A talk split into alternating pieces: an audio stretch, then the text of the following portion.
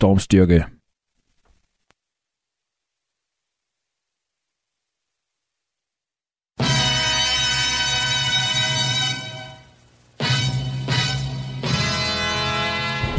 Og så blev det sådan en fredag eftermiddag, hvor at øh, du jo kan stille dig selv spørgsmålet.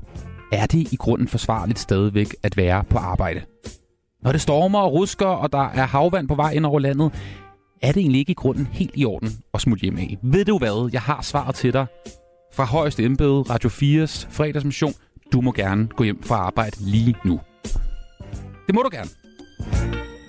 Et sted, der kan konkurrere med at være mere ubehageligt, end at være på arbejde, når det stormer, og måske også stå i, i et sommerhus, hvor der er havvand til knæene. Det er i et lille passagerfly, der er på vej til at lande i Bilund Lufthavn eller Københavns Lufthavn, når det stormer. Det synes jeg i hvert fald. Jeg har en, sådan, en, en snigende flyskræk, når jeg kigger på, øh, på vinden og tænker, gud, tænk hvis jeg sad i sådan en flyver lige nu. Og som en service til alle jer, som måske har det på samme måde og tænker, hvordan pokker kan man lande et fly i storm? Så øh, skal vi lidt senere i dagens udgave af fredagsmissionen snakke med en pilot, en rigtig dygtig pilot, som er god til at forklare, hvordan pokker man får sådan nogle meget, meget tunge metalgenstande med motor og den slags på ned i stormvær, hvor jeg ved ikke, om du har været ude i dag. Det føles det som om, at man kan flyve væk, hvis man ikke har sandsække øh, sat på sine øh, fødder. Det får du at vide lidt senere, når vi skal snakke med en pilot. Og som altid her i fredagsmissionen på Radio 4, så går vi jo lidt i skjul fra, øh, fra verdens situation. Vi lukker lige ørerne de næste to timer og prøver at hoppe godt på weekend med gode historier og gode anekdoter. Og derfor så har jeg også en helt særlig fredagsgæst på beding lige om et øjeblik, der minder om de gode stunder i livet. I hvert fald i min barndom har han på mange måder været lydtapetet til alt det, jeg mere eller mindre har set. Det er det, vi har til dig i fredagsmissionen i dag. Jeg hedder Anders Sagen, og velkommen indenfor. Der er jeg bange for, at du har ringet til 10 venner, der siger de værste ting, de kan huske om mig. Hvordan har du fundet ud på det? Og kæft, du har lavet noget syg research, altså. Åh, oh, det ved du vildt nok. Har du orienteret dig godt, hva'? Ja. Nej, hvad har du researchet syg? Hvad sker der? Lige at tage os med. Du har virkelig researchet her. Velkommen til fredagsmission. Det er altså Radio 4's radiofoniske fredagsbar, der er åben som altid. Vi serverer stormøl, og allerførst med en besøg af en fyr, som du med statsgaranti på et eller andet tidspunkt har hørt i fjerneren, eller på YouTube, eller som lydbogsindlæser. Du har 100% hørt hans stemme i alle de tusindvis af forskellige karakterer, han har spillet. Men jeg er ikke helt sikker på, at du nødvendigvis skal genkende ham, hvis du lige render ind i ham på gader og stræder rundt omkring i Danmark. Han har muligvis det bedste partytrick i bogen. Hvis han sad på en bar, så tror jeg, der er ret mange, der lige pludselig vil, du ved, sidde sådan en rundkreds rundt om og spørge, hey, kan du, ikke lige, kan du ikke lige sige som Jokeren? Kan du ikke lige sige som Batman? Det, det må være det fedeste at kunne det der med at lave så mange stemmer. Det er selvfølgelig dig, Lars Tisgaard, vi er med. Velkommen til fredagsmissionen og glædelig fredag. Jamen, jamen, tusind, tusind tak, og glædelig fredag i lige måde. Skuespiller og tegnefilmstopper er du jo, og instruktør og alt muligt andet, som vi skal blive, blive klogere på. Lars, jeg havde jo set frem til ja. at få dig i studiet og se dig, altså se ja. manden bag alle de her stemmer. Men, men altså, ja. som vi hørte i, i, i nyhederne, så er der jo stormflod, og jeg ved ikke hvad. Og du ja. bor jo på Falster, hvilket jo ikke er et godt sted at være, når der er meget havvand, der kommer fra øst. Nej, altså man kan sige, at jeg, jeg bor så langt inde på Falster. Jeg bor øh, i, i skovbrynet ved Korselitsegus, Så, øh, så der er altså ret langt ned til det hav der. Men jeg har da hørt fra nogen, der har været nede og kigge, at, øh, at den, den strand, vi plejer at gå ned til, den øh, den er der ikke... Øh, meget at se af lige nu. Stranden er væk? Øh, så herude, ja, simpelthen. Men her, her, hvor jeg bor, der er det træerne, der suser og blæser, men, øh, men har lunt og trygt i den gamle skovfodbolig, som jeg har været så heldig at kunne lege. Ej, okay, det kan jo næsten ikke blive bedre ja. faktisk at være indenfor Nej. og så høre øh, storm udenfor. Ja. Men det var, det var den der tur hen over Farøbroen, den, øh, den var jeg ikke så begejstret for at skulle tage i dag, det vil jeg være ærlig at sige. Ah, ved du hvad, jeg er glad for, at vi med moderne teknik alligevel kan have dig med ja. sådan på en øh, på lidt anden måde, og, og det passer jo meget godt, fordi det du laver, der, der, der kan man jo mere og mere sidde derhjemme og arbejde. Som jeg forstår det, så sidder du faktisk i dit eget lydstudie. Jamen, det er rigtigt. Øh, rigtig mange skuespillere i dag, som arbejder med deres stemmer, de øh, installerer små lydstudier i deres hjem, så de har mulighed for at byde ind med en... Det kan være en speak til et radio, øh, hvad hedder det, øh, spot, der skal helst laves, øh, så, så de har det om, om et par timer eller i morgen tidlig. Så der er sådan nogle hasteopgaver, hvor man så med sit eget studie derhjemme, så kan man lige indspille det og, og sende et par bud afsted. Øh, man kan indlæse lydbøger. Så jeg har, siden corona vil jeg sige, der fik det virkelig en opblomstring. Der har jeg lavet rigtig mange opgaver, hvor jeg egentlig har siddet her som nu, og så været i kontakt med nogen måske et andet sted i landet, som har lyttet med eller instrueret mig lidt. Prøv at give den lidt mere sådan og sådan, eller tal lidt hurtigere. Så øhm, på den måde, ja, så er det blevet en hjemmearbejdsplads på mange punkter.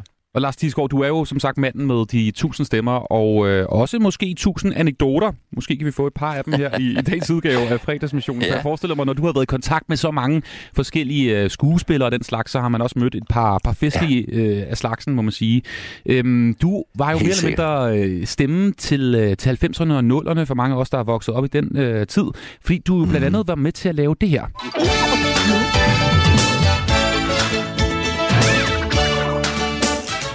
Gamle Disney-show, ikke? Der var du jo øh, blandt andet også jo. med til at lave det.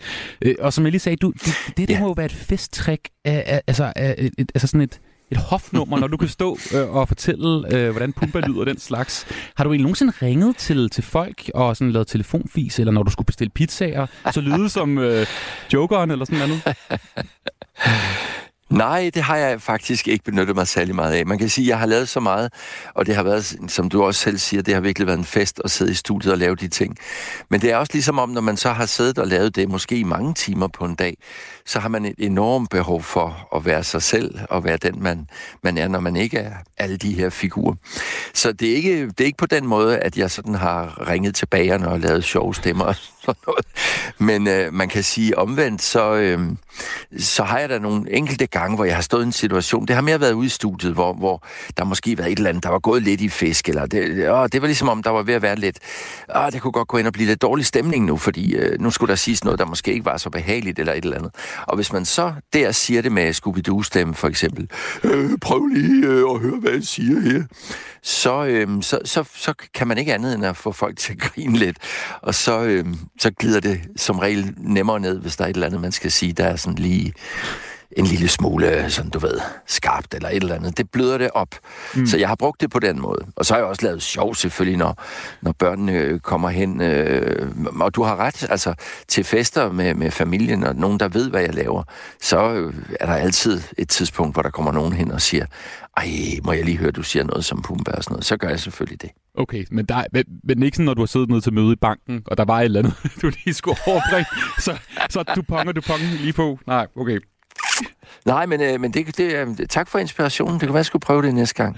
Hey, hey Lars, der var faktisk et tidspunkt, hvor at, øh, jeg fik lidt et chok, da jeg så dig, fordi at, øh, det var på en eller anden måde, ja. så var det noget af min barndom, der sådan gik lidt i stykker. Øh, og det, det er selvfølgelig, du skulle mm. jo også have, have, du ved, smør på brød og den slags. Men det var, da jeg ja. så dig i kloven som en coke-sniffende læge. altså Frank Varms coke-sniffende læge. Prøv ja. at høre det her klip her. Ja. Så Frank, øh, vil du have noget? Nej, tak. Kom nu. Det er det er sindssygt billigt i øjeblikket, så... Nej, nej, det kan jeg ikke, Lars. Jeg, jeg, jeg er svag slimhænder. Nej, det har du ikke, Frank. Det har du ikke. Og jeg elsker, at du også hedder, altså rollen hedder også Lars.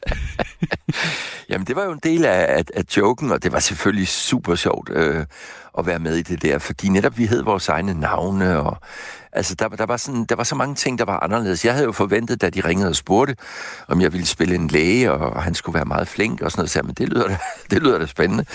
Og jeg havde mødt, øh, jeg havde mødt Kasper, øh, fordi han var med i en tegnefilm, vi lavede, der hed Stor Ståhej. Øh, så der havde jeg mødt ham, og han var så kommet i tanke om mig. Det skulle jo være en blanding af nogen, der var virkelig kendte, Karø og så videre, og, og, og så nogle øh, skuespillere i mindre roller, der ikke sådan var kendte. Og der passede jeg jo fint ind der. Men, øh, men, men jeg kan huske, at jeg forventede at få et manuskript. Hvad, hvad skal jeg sige, og hvad er mine replikker? Og så kom der jo bare to sider, og så stod der, øh, Frank er hos lægen. Frank øh, sådan og sådan. Lægen øh, siger, det må han ikke. Altså, der stod ikke, hvad jeg skulle sige, der stod bare, hvad situationen var. Og det var enormt øh, befriende egentlig, fordi så skulle vi jo improvisere. Altså, og, og det vil sige, der kørte tre kameraer på. Vi optog tidligere om morgenen i en rigtig lægeklinik, så alt rundt om os var jo ægte. Og, øh, og så... Øh, så gik vi bare i gang. Så fik jeg at vide, du skal lige vide noget om det der, øh, den der sygdom, han har, så du kan sige et eller andet. Og det var så noget med, at man ikke skulle dele badehåndklæde. Det slog vi lige op på nettet. Og så tog vi scenen et par gange. Det var, det var enormt sjovt at være med til. Men hvornår, altså, hvornår fik du at vide, at du så også lige skulle tage at sige, at tage en bane coke? Jamen altså, der er jo, prøv at høre, der er jo ikke så langt fra den øh, replik, du lige spillede her, hvis nu. Hvad så, hvis det var jokeren, ikke? Tag lige en lille smule af det her. Altså, på den måde, øh, da, nej, og så var det jo, altså, øh, kloven, altså, det er jo skæg og ballade. Mm. Altså, på en eller anden måde, synes jeg jo, det er, ikke? Men jeg, så det jeg var ikke sådan mig... i dybeste alvor. Nej, trods alt ja. ikke. Og jeg ved jo, øh, jeg forestiller mig, at der er mange skuespillere, fordi det er jo også noget med ansigt og den slags, når det er på film og tv-serier. Men, men din største ligesom, trait, det er jo din stemme, ikke? Altså, der, den skal du virkelig beskytte. det er rigtigt. Er der så nogle ting, du har sagt nej til, fordi at det på en eller anden måde går ud over brandet, altså Lars Thiesgaards øh, stemme?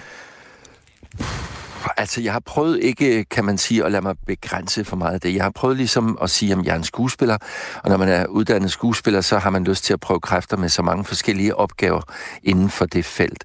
Øh, og det må også gerne være opgaver, der sådan er lidt skæve eller lidt skøre. Øh, så jeg har også været med i nogle ret sådan gakkede reklamer og sådan noget. men, øh, men, men, men nej, jeg har egentlig... Jo, altså selvfølgelig er der, når du skal lave en speak, altså du bliver altid ringet op af radiostationer, for eksempel ind i et folketingsvalg så siger de, hvis vi nu skal bruge nogen, der skal reklamere eller lave et spot for forskellige partier, er der så nogen, du ikke har lyst til at speak for, så man på den måde ikke lægger navn eller stemme til, til noget, man ikke måske kan gå ind for selv. Det synes jeg er meget fint. Og selvfølgelig er der, er der også, øh, der har været nogle enkelte ting, jeg har sagt nej til, hvor jeg synes, det var lidt for, altså hvor det lå på kanten af netop, hvad jeg vil bruge min stemme til, ikke? Mm. Men øh, ellers prøver jeg sådan at holde alle vandene åbne, fordi jeg synes, der er så mange spændende opgaver. Jeg kan, jeg kan huske for eksempel den her reklame. Er det, her, er det ikke dig, det her? Jokeren er løs, og der er 19 millioner i puljen nu på lørdag. Er det dig? Ja, det må være Jokeren. Det er Nej, Jokeren. det var Jokeren, det er Jokeren. Nej, det er mig. jokeren er løs. Ja, det kan jeg huske. Jeg skulle ind og sige de der tal. Og så var det altid spændende, fordi du ved, så havde de tallene op til 60 millioner. Og jeg skulle sådan blive mere og mere begejstret, jo højere tallet blev. Og, øh, og så var det altid spændende, om den blev udløst, når vi så nåede op på 60 millioner, fordi hvis så ikke der havde været gevinst, så røg den jo over 60. Så vidste jeg, så havde de ringet til mig, hvis den ikke bliver trukket, så skal du altså i studiet mandag morgen, for så skal vi have lavet til næste uge. Og så skulle jeg måske speak fra 60 til 70 millioner. Og det der med at blive mere og mere begejstret, altså der var nemlig en gang, hvor den, den blev bare ikke udløst, og tallet steg og steg og steg. Og til, til sidst var vi der, hvor jeg sagde, skal jeg begynde sådan at græde af glæde? På lørdag er der 90 millioner. altså, det, det var svært at overgå de, den der begejstring. Så det var, det var et super sjovt job at have. Når folk spurgte, hvad, hvad får du for det, så sender jeg, jeg får, jeg får de, de fire, fire rigtige tal hver uge. Mm, oh ja, det er sådan, det er. Så folk sådan, hvad? Får du det? Så ja, ja, skal jeg bare gætte tre. Nej, det er selvfølgelig ikke rigtigt den joke. Øh, øh, det fik jeg selvfølgelig aldrig. Lars, udover du øh, selvfølgelig har lavet et hav af stemmer, og vi, vi kommer til at høre et par af dem her i, i dagens udgave af så at, har, altså, har du jo også været instruktør på mange øh, animationsfilm ja. tegnefilm, hvor du har instrueret skuespillere, alt fra Preben Christensen til Ove Sprogø, og så har du selvfølgelig også mm-hmm. skulle opsøge, altså finde nogen, der kan lave stemmerne til øh, de mange forskellige ja. film, fra altså de her amerikanske selskaber som Disney, ikke? Øhm, ja. hvordan, hvordan foregår det? Altså, har du nogensinde altså, opsøgt mennesker, du har hørt måske i radioen eller på fjernsyn eller sådan noget, fordi du tænkte, det der det er en fed stemme til lige præcis den her rolle? Ja, altså en del af det at være, altså det jeg har været, det er det, der hedder dialoginstruktør. Det vil sige, at jeg har instrueret rigtig mange replikker øh, i rigtig mange forskellige tegnefilm øh, gennem gennem 30 år, eller sådan noget lignende, tror jeg, det endte med at blive, ikke? og jeg er stadigvæk lidt aktiv på det felt. Øh, jamen, du kan tro, altså en del af, af opgaven som instruktør, det er at holde øje med, altså tage ud, når der kommer nye øh, skuespillerhold uddannet fra skuespillerskolen. Holde øje med alle stand-up-komikerne, hvem dukker der op der, er der nogle nye? Altså, jeg har et hav af, det var ikke altid, jeg kunne nå at komme ud og se deres show, men mange af dem udgav jo DVD'er, så jeg har øh, en hel samling øh, fra de år der med, med forskellige komikers øh, DVD'er. Det var nemlig noget med at gå ind og lytte og sige, hvad er det for en stemme, hvad er det for en energi? Øhm, og så når man sad med en amerikansk tegnefilm, så øh, lyttede man på de stemmer, og det kunne jo være for eksempel Chris Rock øh, dukket op i en amerikansk tegnefilm. Og så den der opgave med at sige, hvem kan vi finde i Danmark, der har den energi, og måske også kan tale lige så knaldhammerne hurtigt, som Chris Rock nogle gange gør. Ikke? Og der var det jo så, at øh, Mikke Øendal kom i studiet og øh, navlede den der zebra, der hedder Marty i Madagaskar. Ikke? Så, øh, så vi gik fra at have en New York-komiker, Chris Rock, til at få et skønt dansk, pæredansk bud fra Falster. Ikke? Hvem er i grunden den vildeste, du har opsøgt så? Fordi der må også have været nogle tegnefilm øh, fra USA, hvor der har været nogle, altså ikke royale, men altså jo i Simpsons eksempelvis, jeg ved godt, det er ikke noget, du nødvendigvis har arbejdet ja. med, men der er der jo alle mulige Nej. popkulturelle typer. Alt fra, jeg tror faktisk også, der har været nogle royale med ikke, i Simpsons. Hvem er den vildeste, du har prøvet at få fat i? Jamen altså, hver gang vi, der kom nogle af de store film, øh, for eksempel fra Pixar, hvor, hvor vi kunne se, at amerikanerne sagde, for eksempel biler, så siger de, vi har altså en, en, en meget stor racerkører med, og han spiller rollen som kongen. Øh, hvad, hvad kan I finde i Danmark? Har I nogen racerkører, og har I måske en, der har, der har markeret sig, vundet nogle løb eller noget? Ikke? Og, og, og der, øh, da vi skulle lave biler, der var det jo meget, meget nærliggende så at, at få øje på Tom Christensen, der havde vundet Le Mans syv gange dengang. Ikke? Og så kontakt kontakte ham øh, og høre om, om det var noget for ham at komme ind og lægge stemmen til en racerbil, og det var det jo. Øhm, så han kom i studiet, og, og altså, her på den sidste Biler 3 havde vi Kevin Magnussen inde, øh, og nogle andre unge racerkører havde vi også inde. Vi havde øh, Jason Watt med som racersportskommentator. Så altså, det har altid været spændende på de der film øh, at få nogle folk ind, som måske ikke kom fra skuespillerkredsen. Men jeg har jo også haft fat i skuespillere, som man sådan, jeg i hvert fald som ung skuespiller, sådan, åh, første gang jeg skulle møde Aarhus Sprogø, jeg, jeg var jo helt øh, rystet nervøs, kan man sige. Så går døren jo op, det ringer på derude på det lille studie, og jeg åbner døren, så står Ove der, og så rækker han hånden frem, og så siger han, Ove Sprogø. Og jeg var sådan, jamen det ved vi jo. At, og, nå nej, vi har jo ikke mødt hinanden før. Altså det var bare så fint. Så havde han taget basser med. Der lå en bager i nærheden. Ja, jeg har taget nogle basser med. Så kan vi lige sidde og snakke lidt om, hvad det er, vi skal lave i dag. Og på den måde var han jo med til at tage al min nervøsitet væk ved bare at være helt nede på jorden. Øhm, så, så jeg har mange gode minder med, med, med, med folk, som, som har lavet kæmpe store roller, og som kom ud og, og var med på tegnefilm, og som, kom med, med den energi, som, som vi gerne ville have, og den arbejdsglæde, som, som vi gerne skulle have med i de tegnefilm der. Fra alle os til alle jer de bedste juleønsker. Vi håber på, at I må få de rare ting, I ønsker omkring det flotte juletræ. Og her har vi netop Ove Sprogø. Ja. Yeah. Selvfølgelig en af de, de allerbedste oh. og største måske uh, dubbing, i hvert fald sådan i forhold til, hvor mange mennesker, der ser det årligt, ikke? Altså selvfølgelig fra jo. Disney's juleshow. Ej, det er ja. godt der. Det er dig, Lars Tisgaard, der er med her i fredagsmissionen. Godfather of Dansk Dubbing har jeg kaldt dig, Lars. Og øh, du har jo som sagt lagt øh, stemme til et hav af karakterer, som jeg og rigtig mange ja. andre er vokset op med og nyder stadigvæk. Alt fra Pumba, Grisling, Batman, Scooby-Doo og Jokeren Don selvfølgelig. Carnage. Uh. Men så har du som sagt også øh, instrueret en øh, altså række, perlerække af danske skuespillere i mange år. Altså det, du kaldte for dialoginstruktion, øh, ikke? Ja, Dobbinginstruktion. Ja. Og så har du faktisk ja. også, øh, fordi der er jo mange dele af det her med at dobbe, altså lave øh, dansk tale til øh, udlandske øh, animationsfilm. Mm-hmm. Nemlig også det ja. med, at man skal jo oversætte det, og det har du også prøvet. Altså det der med at prøve at finde danske ord til noget engelsk, som jo faktisk ja. godt kan være ja. ret svært. Øhm, du er jo som sagt oprindelig skuespiller, ikke? og det er du jo som sagt ja. stadigvæk. Men siden 93, der har du altså udelukkende gjort dig i det her med, med dubbing. Hvad synes ja. du i grunden, der er sværest af de her forskellige tre ben her, altså med at oversætte, instruere og så selv lave stemmer? Hvad, hvad er det sværeste egentlig?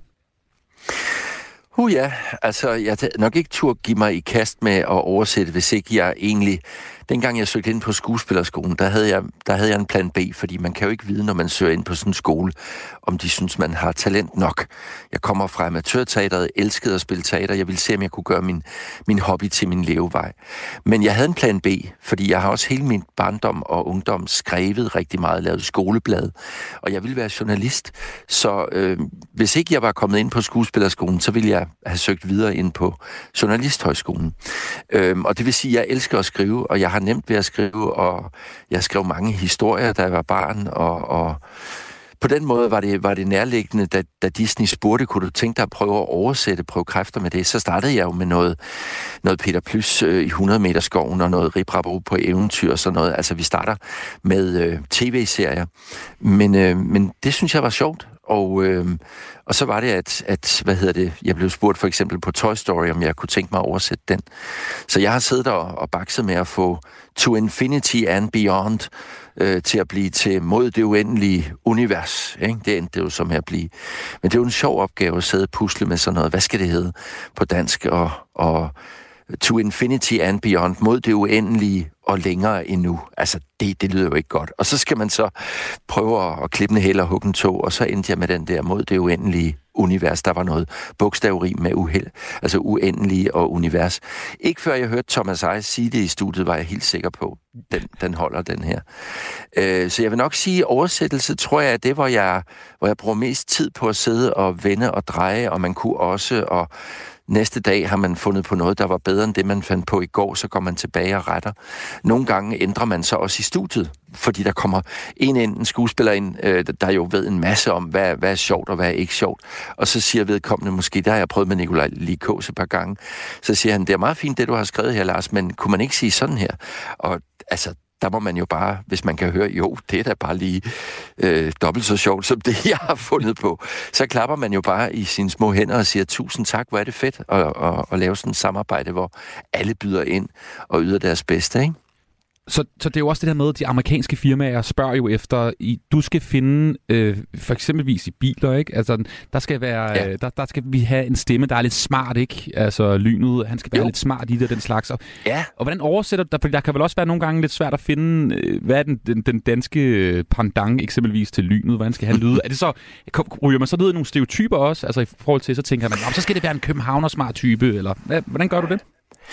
Jamen altså, der er selvfølgelig nogle ting, øh, man, man, man lytter efter, og vi får en meget præcis beskrivelse fra USA. Det skal være en, en skuespiller i den her øh, alder. Han skulle være, tror jeg, han skulle være lige omkring de 30. Øhm, og så, øh, ja, så bliver der netop betonet, at han skal have den her, øh, hvad hedder det, attitude af, at han er, han er smart, og han er kalkæk.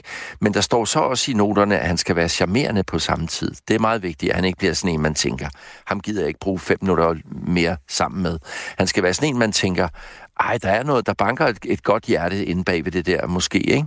Så det er jo opgaven at finde det, og, øh, og det er rigtigt, når du siger, at København er smart, det, det ligger meget nærliggende, og så kan man kalde det en stereotyp, men det er jo også noget det, vi, vi, vi beskæftiger os med. Altså, jeg, jeg er jo fra Sønderjylland, og hvis jeg skal prøve at lyde smart på sønderjysk, det er altså ikke nemt. Hvis jeg skal sige, jeg, jeg, er, jeg er skide god på sønderjysk, ikke? Ved du hvad du? Jeg er skide god til det, det altså, det kan man jo ikke rigtig... Det kan man, igen, man kommer til at grine lidt. Men når der kommer ind og siger, ved du hvad, jeg er skide god til det der, mand. Jeg kan bare det der, ikke? Så, øh, så ringer der bare, det trykker på de rigtige knapper. Og så skal vi have kontrasten i bumle, og amerikanerne skriver, I skal finde en landlig accent. Øh, for det har vores original, så det skal være det kontrasten til lynet, ikke? Og der sidder man så som dansk instruktør og siger, hvor er vi ude på landet? Og det kunne, det kunne være nede øh, omkring Næstved. Jeg ønsker jo øh, ude på øde på den fædrende gård. Der kunne man tale på den måde. Men så skal vi jo finde en, der kan tale det naturligt. Eller det kunne være Jylland. Ikke? Det kunne være, goddag, goddag, jeg skal ud på min gård og sådan noget der. Øhm, og så siger de jo, det er en stand-up-komiker, der laver rollen på amerikansk. Har I en med en naturlig hæs stemme? og pludselig dukker Hjortøj jo op på, på, på, på vores øh, nethinde, som kommer fra lidt uden for Aarhus, ikke? og har den der naturlige jyske og så har han lidt hæshed på stemmen. Han har den rigtige alder til rollen, og han kommer ind til en stemmeprøve og vælter os jo bare i studiet. Der finder vi bumle på dansk, ikke? Det er hver gang et magisk øjeblik, når vi finder den rigtige til rollen. Det er vidunderligt.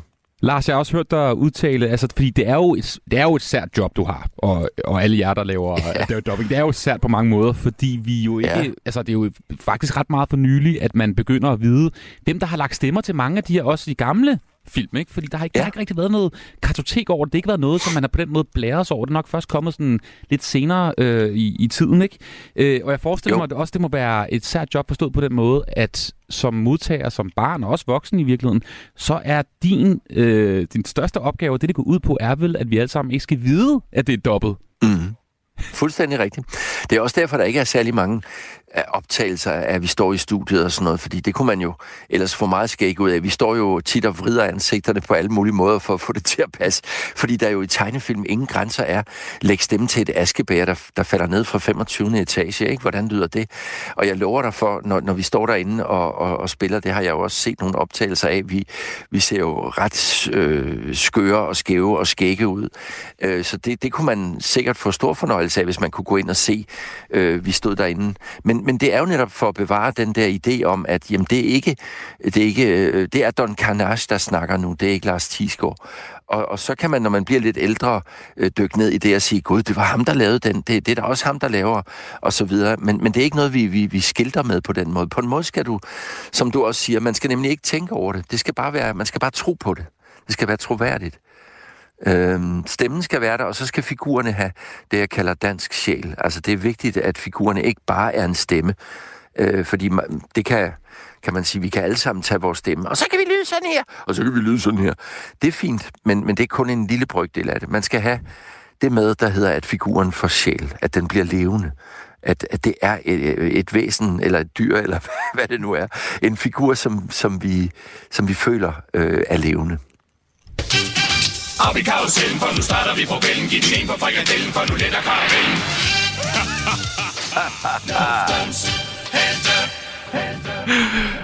Lars Tisgaard er med direkte Ja. fra, fra Falster op under taget. Det er en stormende fredag eftermiddag, og selvfølgelig er det tid til, at vi skal se nogle, øh, nogle tegnefilm. Og Lars, jeg har en hulens masse øh, spørgsmål, af brevkassespørgsmål ja. til øh, alt fra Okay. Pumba til, øh, til Sorte Per, så jeg håber, at du kunne hjælpe Nå. med et par gode svar. Jamen, lad os da prøve det. Der er et øh, spørgsmål her. Hej, øh, Jokeren. Hvad er indbegrebet af en romantisk aften for dig? Oh. ja, det er jo noget med at, at købe nogle af de der våde varer, du ved, man kan få nogle steder.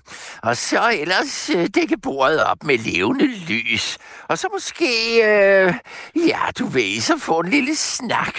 Og måske også få presset nogle penge ud af vedkommende, der kommer på besøg. det er en hyggelig fredag aften. Der er et spørgsmål til her. Kære Pumba, hvad synes du i grunden om Kasper Julemand? Skal han fyres? Nej, det skal han da ikke. Han skal bare komme på besøg på Kongesletten og få nogle gode tips. Og så skal han spise nogle biller, biller, biller sammen med mig og Timon. Og så skal han huske Hakuna Matata. Tag det roligt. Hej, Master Yoda. Hvad er det bedste råd mod tømmermænd? Tømmermænd. Aldrig kurerer man kan. Kun lyssvær bruge man skal. Ikke de andre alkoholiske ting. Mm. Hej, Sorte Per. Hvordan øh, værsikrer man i grunden sit sommerhus bedst mod oversvømmelser? Jamen, det er jo noget med at få fat i ham der mulefyren, ikke? Fedt mule. Og så sætte ham op på taget og holde godt fast på alle tagpladerne. Så kan du selv sætte en video på og lave dig en kop kaffe og sidde inde i stuen. Så kan han, så kan han passe på det deroppe. Vi tager lige den sidste her. Kære Grisling, søde Grisling, hvad er dit bedste oh, ja. råd til et langt og lykkeligt ægteskab? Åh, oh, du, du godeste. Det er altså et meget stort spørgsmål til sådan et meget lille dyr som mig. Men øh, altså, jeg tror nok, at jeg vil sige, have godt med æren i forrådskammeret. Og så er det altså noget med at huske at samle brænde nok til vinteren. Og så ellers invitere vennerne over til en lille kop te. Bubi Bjørn hopper op og ned og hedder lyn. Helt fortryllet, når han tager sin tørn. Sådan er en Bubi Bjørn. Det er altså øh, skuespiller og selvfølgelig øh, dubbing øh, Master Yoda Lars Thiesgaard, vi har øh, med i dagens udgave af fredagsmissionen. Og Lars, nu vil jeg kaste dig ud i enten eller. Okay.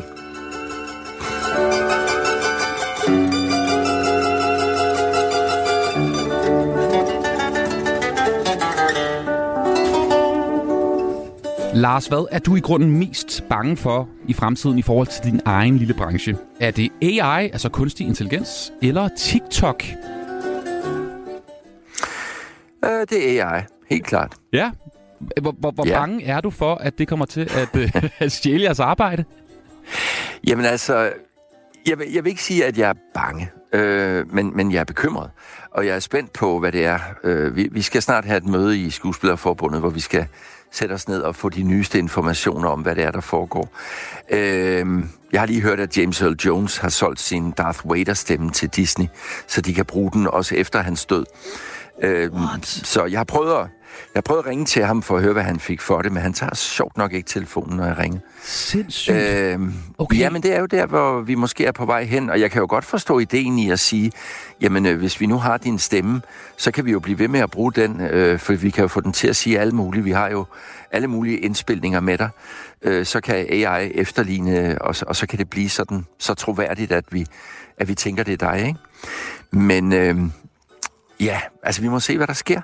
Øh, vi kan ikke stoppe udviklingen, så vi skal lære at, at bruge AI, men vi skal nok også have skrevet nogle nye ting ind i vores kontrakter, når vi, når vi laver noget, okay. tænker jeg.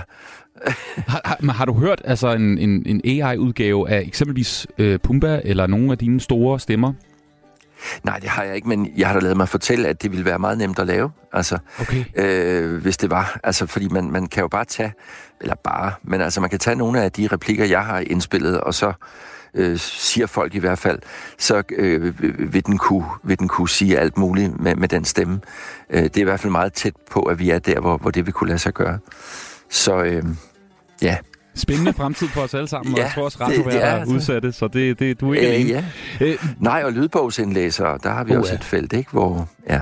Hvad er i grunden den værste snack inde i et dobbingstudie? Er det ostepops, eller er det saltemandler?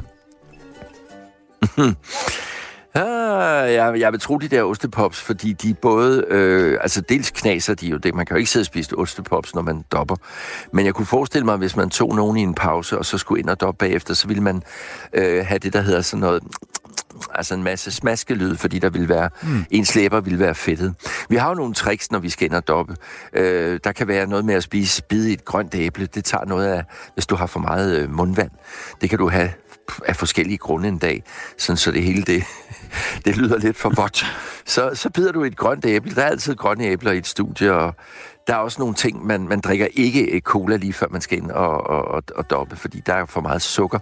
Så har du sådan en sukkerbelægning på, på, på læberne, der også giver sådan nogle små øh, lyde, som er ja, som ikke må være der. Var, det, var der noget med Ostepops og Preben Christensen i grunden under Aladdin? Øh, nej, du, øh, du er tæt på. Ja. Ostepops, Preben Christensen, og så skal vi over i Toy Story. Aha. Fordi øh, ja, i Toy Story 2, der skal han jo ind øh, på et tidspunkt og liste hen over et guldtæppe, hvor øh, ham der legetøjssamleren Al, han ligger og snorker, han er faldet i søvn, og han har været ved at spise sådan en pose ostepops.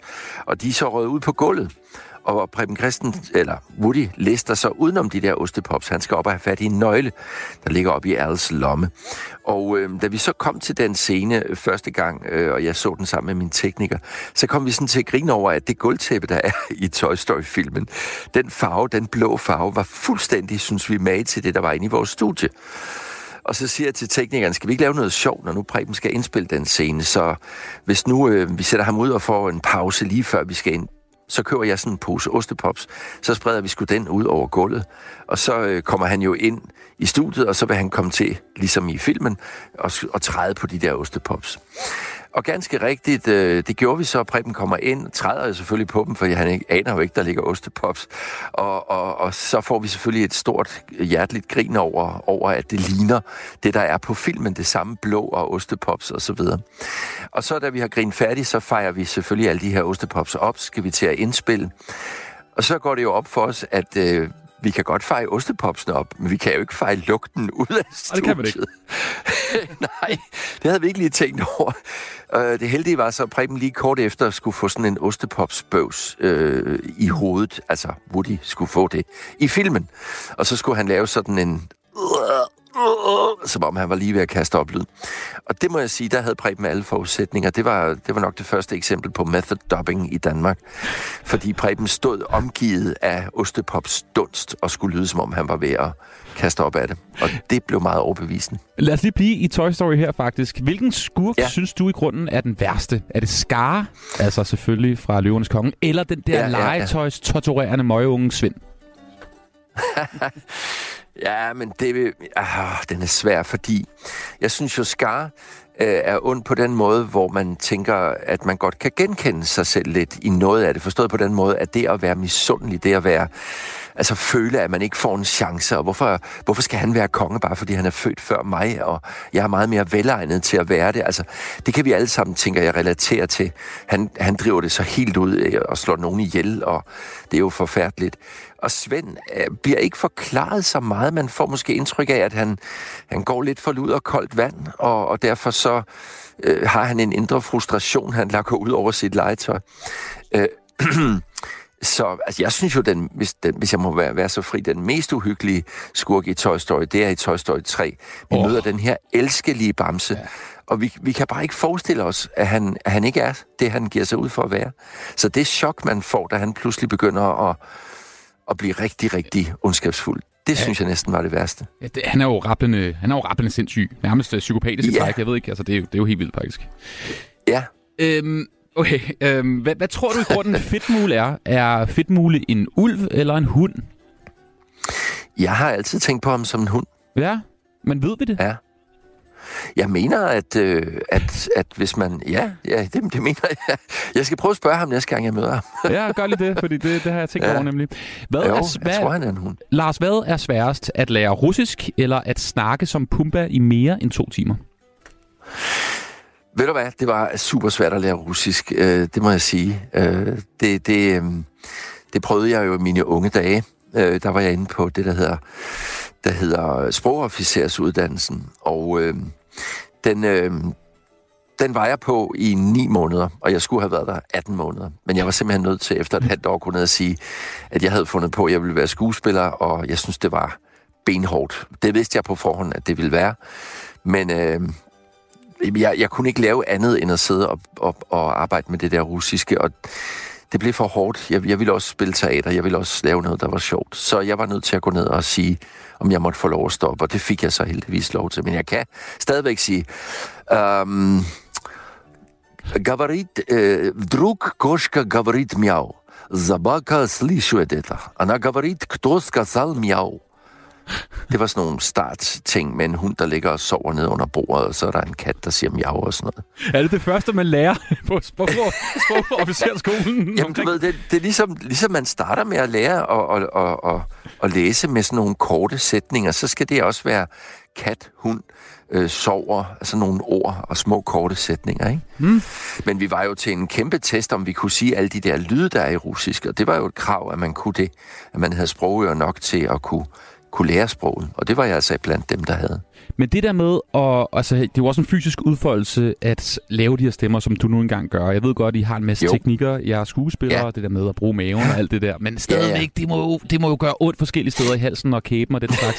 er det, altså, hvor hårdt er det for eksempel at lave pumper i mere end to timer? Altså, du, man bliver også ør i hovedet, gør man ikke det? Jo, det er meget koncentreret arbejde, og samtidig flyver tiden afsted, fordi man, ligesom når børn leger, altså pludselig, ej, er der gået to timer, og vi har bare leget så godt. Den fornemmelse øh, har man heldigvis også, når man dopper. Man får spændende opgaver hele tiden. Her er han ved at græde, her, her skal du virkelig råbe højt, her, der flygter han jo helt vildt, og så videre. Så det er jo, vi leger jo, øh, og, og tager det dybt alvorligt. Og det er rigtigt, vi bruger alle de teknikker, vi, vi har lært på skuespillerskolen. Det er også derfor, når jeg møder nogen, der siger, jeg er ikke skuespiller, jeg vil godt tænke mig at prøve, så får jeg altid sådan en, jamen det kan jeg godt forstå, men, men, men, men er du klar over, hvor, hvor, hvor, hvor, hvor mange øh, teknikker det faktisk kræver. Alt det, vi lærer på skuespillerskolen om at bruge vores stemme rigtigt, øh, skal bruges i dubbing. Og så skal vi alligevel passe på. Jeg har da flere gange måtte stoppe med en stemme, jeg havde kommet til at lave et sted, hvor, det, hvor jeg kunne mærke efter to, ti replikker. Nu begynder det at krasse ned i halsen, så jeg, jeg kan ikke holde den her stemme. Lad os gå tilbage og lave den lidt blødere. Ikke?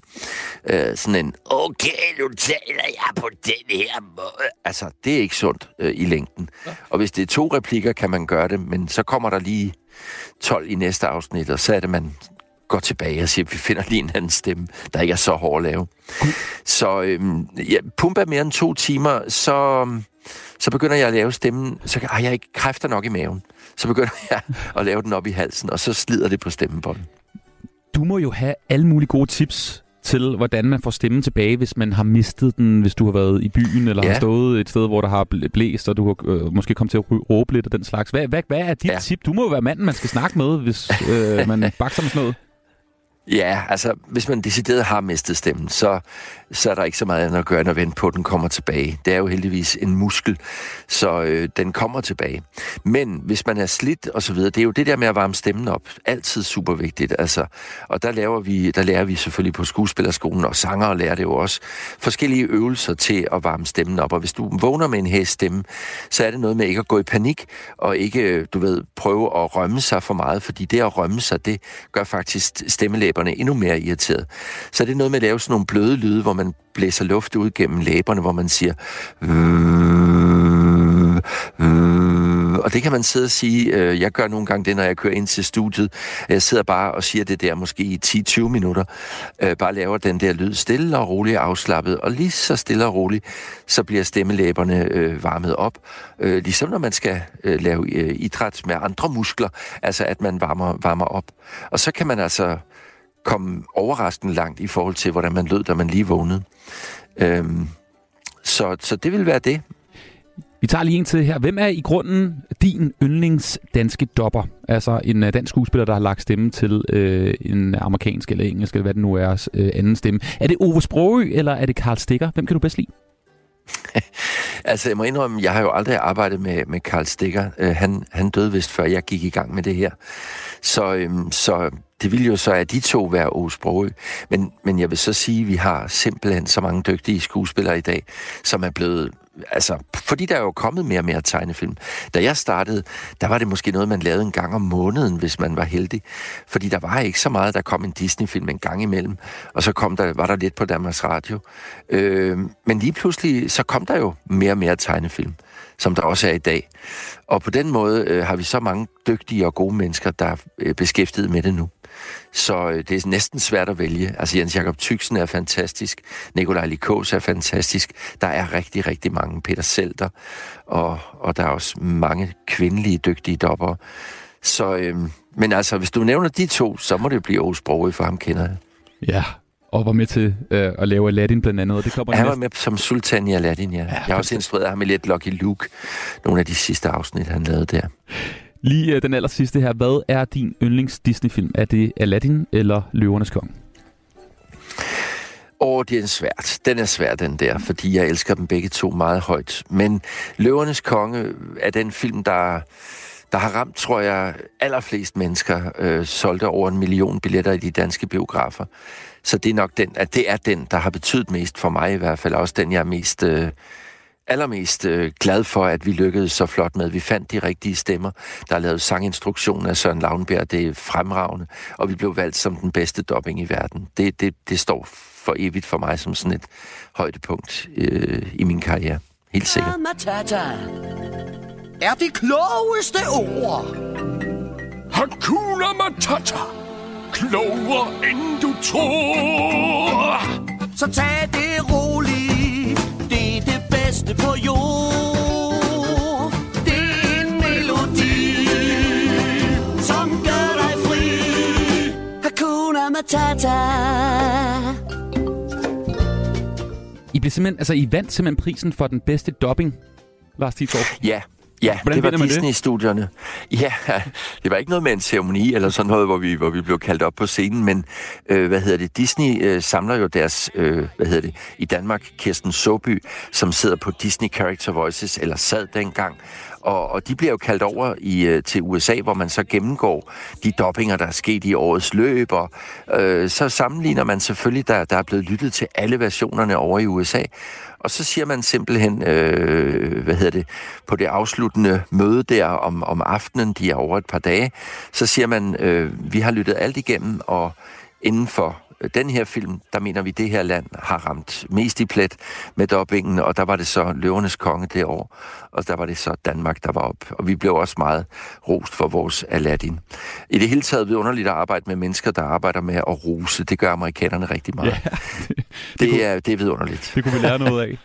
Det har, Ja, været, nogle gange. det har været en kæmpe fornøjelse, Lars Tisgaard, at have dig med her i øh, dagens Ja. udgave fredagsmissionen. Altså fra Falster, fordi det selvfølgelig blæser uden for vinduet, når vi lige kigger ja. væk fra, fra det magiske univers, der hedder tegnefilm. Øh, Hvordan er vejrmeldingen dernede lige nu, øh, Scooby-Doo?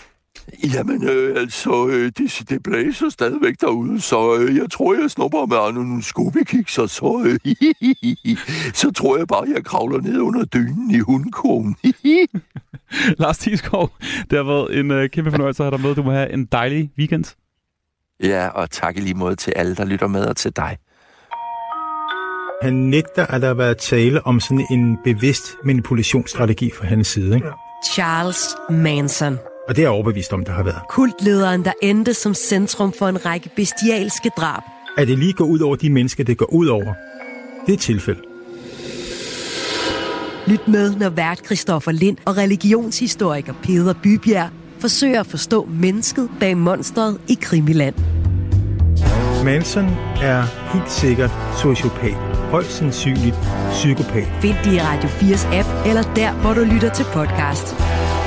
4. Der er måske mere bag. Ikke så forudsigeligt.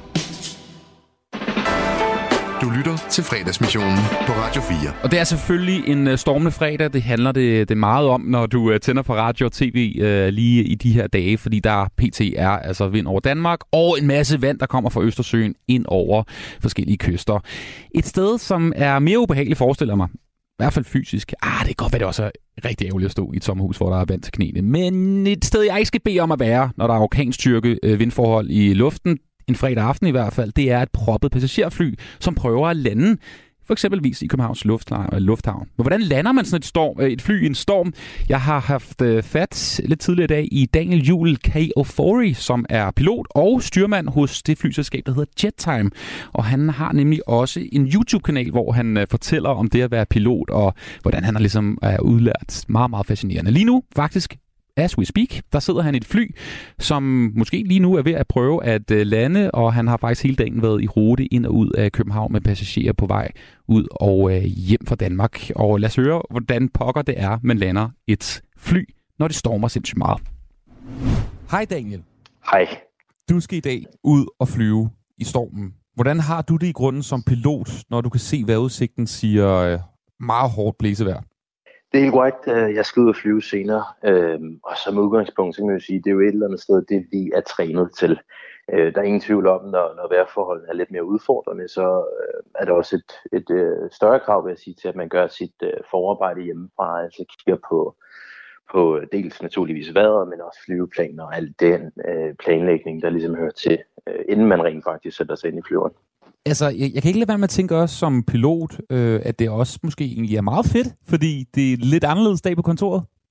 Man kan, man kan roligt kalde det en anderledes dag på kontoret. Øhm, som udgangspunkt, så det vi er interesseret i, det er jo naturligvis at få flyveren fra A til B på den øh, sikreste måde øh, muligt. Øhm, så, så det vi gør, det er, at vi følger de procedurer, øh, vores øh, selskab har, øh, har defineret. Øh, og det er jo egentlig bare dem, vi følger. Øh, så, så det er meget firkantet et eller andet sted, hvad der er tilladt og hvad der ikke er tilladt. Du skal jo prøve at tage os med på, på den rejse, der hedder, hvordan pokker lander man et fly i, i stormvejr, som det der er i, i dag. Ikke? Men kan du prøve at tage os med på den tur der? Altså, øh, du sidder op i flyet, du er jo styrmand, det er dig, der sidder til højre for kaptajnen. Øhm, hvordan foregår det helt praktisk, når I skal til at lægge an til landing? Vi er oppe i det her fly der, og I skal til at lægge ned, for eksempel til at lande i Københavns Lufthavn, Danmarks største lufthavn, en dag som i dag, hvor det altså blæser med omkring hvad, 25 meter i sekundet. Som udgangspunkt, så, så begynder hele det her arbejde sådan set hjemmefra. Øh, I hvert fald for mit vedkommende, inden jeg overhovedet sætter mig ind i flyveren øh, for morgenstunden af. Så det vil sige, man tager et kig på vejret, man tager et kig på, hvordan vejret er i de øh, omliggende lufthavne også. Altså det vil sige, i vores tilfælde øh, Malmø og Billund, og så danner man sig et overblik derfra.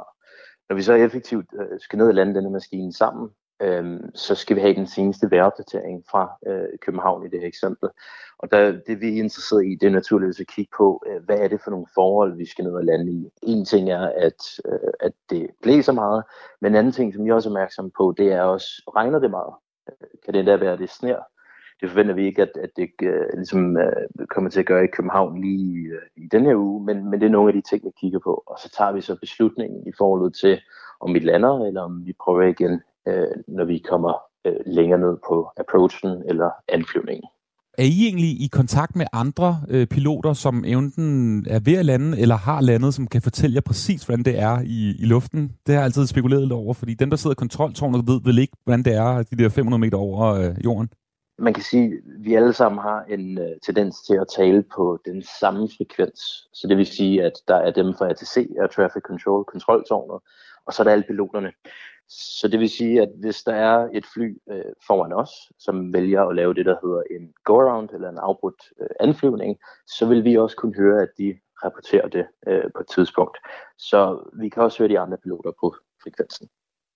Okay, og så er I så på vej ud mod øh, landingsbanen, I ser den foran jer, og så kommer vinden. Øh, Jeg vil sige, det- det afhænger meget fra, fra, fra den anflyvning, man nu laver til, til den respektive lufthavn. Øh, ind til København, øh, Øh, der har man øh, nogle, nogle hangarer, hvor vinden kan blive kastet henover, som godt kan skabe et øh, ekstra turbulens. Så lige i København, der kan det godt være tilfældet, at, at det blæser ekstra meget, når man kommer ned omkring de her 500 fod, som svarer til ja, små 150 meter over jorden. Specielt i en storm, der, der ændrer både vindstyrken sig utrolig meget, og vindretningen kan også have en tendens til at ændre sig.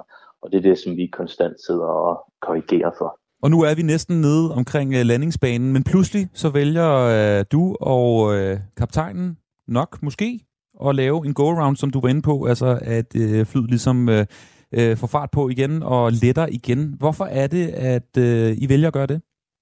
Rigtig godt spørgsmål. Jamen, øh, hvis du forestiller dig, at du har et kryds, øh, som du skal følge ned til landingsbanen. Du har sådan en lille firkant ind i midten af det her kryds, og den skal bare ligge i midten af krydset øh, hele vejen ned til landingsbanen. Så begynder det lige pludselig at blæse en hel del. Det kan være, at vindstyrken den, den tager til. Og så inden du ser dig op, jamen, så kan det være, at, at du lige pludselig falder lidt uden for det her kryds. Det er lidt det samme princip, øh, når vi manøvrerer flyvemaskinen ned til landingsbanen. Det er, at vi har nogle parametre, vi skal holde os indenfor. Og er vi ikke inden for de parametre, jamen så er øh, en af mulighederne, at, at vi øh, naturligvis afbryder landingen og, øh, og prøver igen. Så vi laver en såkaldt go-around. Det er egentlig en relativt sjælden manøvre, vil jeg sige. Det er noget, vi træner konstant, øh, men en relativt sjælden manøvre. Jeg tror, jeg har prøvet det omkring 10 gange, cirka. I omegnen af, af 10 gange. Ikke? Så det er en sjælden manøvre, øh, kan man roligt sige. Og for passagerer er det, kan det jo virke utrolig øh, angstfyldt, men man, men man, får, ja. man får pulsen op, når det sker. Hvordan har du det som pilot? Jeg ved godt, I har trænet rigtig meget, men det må alligevel stadigvæk også lige give lidt nogle forskellige steder. Jeg tror, det er et spørgsmål om at, at, at følge procedurerne. Øh, og de her procedurer, de er simpelthen så nærmest indgroet i, i- de fleste, at, at øh, man ved, hvad der kommer som det næste, og så øh, følger man egentlig bare dem. Øh, Og når man så har tid øh, som piloter op forfra, så gør vi jo naturligvis også vores øh, absolut bedste for at tale med vores kære gæster og passagerer om bag øh, på sådan en måde, at, at de øh, naturligvis også er med på, hvad, hvad der foregår op, fra, op forfra. Men dybest set er vinden jo flyets ven i virkeligheden, ikke? Det er jo og grund det, som gør, at flyet kan flyve. Det er en øh, rigtig god beskrivelse. Det, det, det er det helt bestemt. Øhm, altså man, man kan sige som udgangspunkt som, som, som piloter, så det vi allerhelst vil have, det er, at vi vil gerne have modvind. Når, når vi har modvind, så er der mange flere luftmolekyler, der nærmest går hen over vingerne, og det er det, der giver os en endnu bedre øh, opdrift, om man vil. Øh, så vi vil helst gerne have modvind, og det kan man sige under en storm, der, der får vi masser af modvind. Daniel, du er jo mega god til at forklare det her, men, men kan du prøve at, at for, altså, forklare, hvorfor det egentlig er, at man skal lande de her fly i, i stormvejr? Altså er det ikke, vil, vil det ikke være meget bedre bare at parkere flyveren, og så lige vente til, at stormen er drevet over? Hvorfor er det, vi i hovedet skal, skal sætte os ud i de fly der, når det i, i bund og grund ikke er en særlig rar oplevelse? Der er lidt forskellige dele i det her. Der er hele det kommercielle program, som hedder, at øh, vi som piloter gør vores arbejde og rigtig gerne vil have øh, passagererne øh, sikkert fra A til B, og det er vores fornemmeste opgave. Øhm, så, så der er jo ingen tvivl om, at jeg tror, når der bliver købt en flybillet, så er det jo fordi, man gerne vil fra A til B. Øh, og det er jo egentlig bare det, vi, øh, vi gør inden for de øh, hvad skal man sige, procedurer øh, og de sikkerhedsrammer, der, er- der er. Så kan det lade sig gøre, så gør vi jo øh, vores, for, vores bedste øh, stykke arbejde for maskinen øh, dernede. Øh, så, så jeg tror ikke, det vil være en, en hvad skal man sige, en, en holdbar løsning at sige, at man bare sætter flyveren. Når det er sagt, kan vi ikke lade den, så det er ikke fordi, at der er et problem i at, sige, i at sige, at okay, så flyver vi hen til det, som vi kalder en alternate, altså en anden lufthavn. Øh, Så det kunne måske være øh, en plan B. øh, og, øh, Så, så, så det er nok en, øh, en, øh, en tilgang, man vil se i, i mange tilfælde. Altså man prøver, og det er ikke sikkert at lande der, jamen så flyver man hen til en anden lufthavn. Lige her til, øh, til sidst, øh, Daniel. Hvordan, hvordan har du det nu her, når du skal ud og, og flyve? Hvad vil du sige til de øh, passagerer, der muligvis skal ud i en flyvemaskine i, i stormvejr? Ja, jeg forstår. Til passagererne så vil jeg sige, at jeg, jeg forstår udmærket godt, at det kan være en voldsom oplevelse. Øh, det, I skal huske på, det er, at øh, vi har øvet det her rigtig mange gange, og vi har naturligvis en plan for, hvordan øh, vi forholder os til den her situation. Og som alle andre ting i luftfart, så er alt øh, blevet præsenteret med sådan en sikkerhedsmagen, at der simpelthen er så meget sikkerhed op, øh, opbygget omkring, øh, specielt sådan en dag, hvor, hvor det blæser rigtig meget. Så sikkerhed er vores, øh, er vores primære opgave, og er det ikke sikkert, så er vi simpelthen ikke interesseret i at fortsætte med det. Daniel, tusind tak, fordi jeg måtte uh, snakke med dig, og rigtig god flyvetur i, uh, i dag. Mange tak for det, og rigtig god dag til dig også. Her var det altså pilot Daniel Juhl fra JetTime, der her forklarede, hvordan det er at øh, lande et fly i stormvejr. Det er det, han er i gang med lige nu. Jeg talte med ham tidligere i dag. Han er altså siddet oppe i et flyver lige nu og sidder som styrmand og prøver for de her fly ned på, på jorden. Lige nu får du øh, nyheder her på kanalen om et øjeblik mere fredagsmissionen med en ny spændende fredagsgæst. Klokken er 16. Du lytter til Radio 4. Velkommen til fredagsmissionen. Din vært er Anders Hagen. Og hvordan gik det så til det der hofbal i søndags hos øh, prins, prins Christian. Sidste fredags, der havde vi jo faktisk fat i en af de her øh, unge, der var til stede. Øh, han glædede sig, det var Victor, hedder han, øh, 18 år gammel, Reinhold til efternavn, som skulle til fest. Og lidt senere i dagens program, så ringer vi lige til ham og hører, hvordan var det der bal på, på slottet, og øh, kan det egentlig passe, at kongfamilien spiser med guldbestik, og resten af deltagerne spiser med sølvbestik? Det er jeg lidt nysgerrig på, og det vil øh, Victor svare på. Men allerførst, så skal vi øh, snakke med en mand, og jeg har simpelthen, jeg har simpelthen glædet mig så meget til at få ham i øh, studiet, fordi det er en mand, vi ikke kan komme udenom i, i Mediedanmark. En af de allerstørste tv-personligheder igennem de sidste, ja, yeah, knap 15 år. Også selvom du måske ikke har været en person, der har set særlig meget reality, så ved du godt, hvem manden er. Øhm, jeg tror også, der er rigtig, rigtig mange mænd, som gennem tiden måske har synes han har været latterlig og irriterende, øh, og måske endda også nogle af de, ja, nogle typer måske har haft lyst til, at ja, ved ikke, at have fat i ham eller sådan noget, men nogen synes, han har været øretæveindbydende. Men så er der også en masse andre, der synes, han har været fuldstændig fantastisk og fabulous og alt muligt andet. Øh, og siden 2016, så har du faktisk ikke rigtig kunne se ham på fjernsyn. Han har holdt en pause. Nu er han tilbage. Han er 2,0. Han er en helt anden. Han ser anderledes ud. Han er blevet en hakket marker. han er blevet en uh, iværksætter. Et kæmpestort brød. Øhm, og vi skal høre hele hans historie her i dagens uh, udgave af fredagsmissionen. Jeg har glædet mig helt vildt meget. Velkommen ind for. Mit navn er Anders Hagen.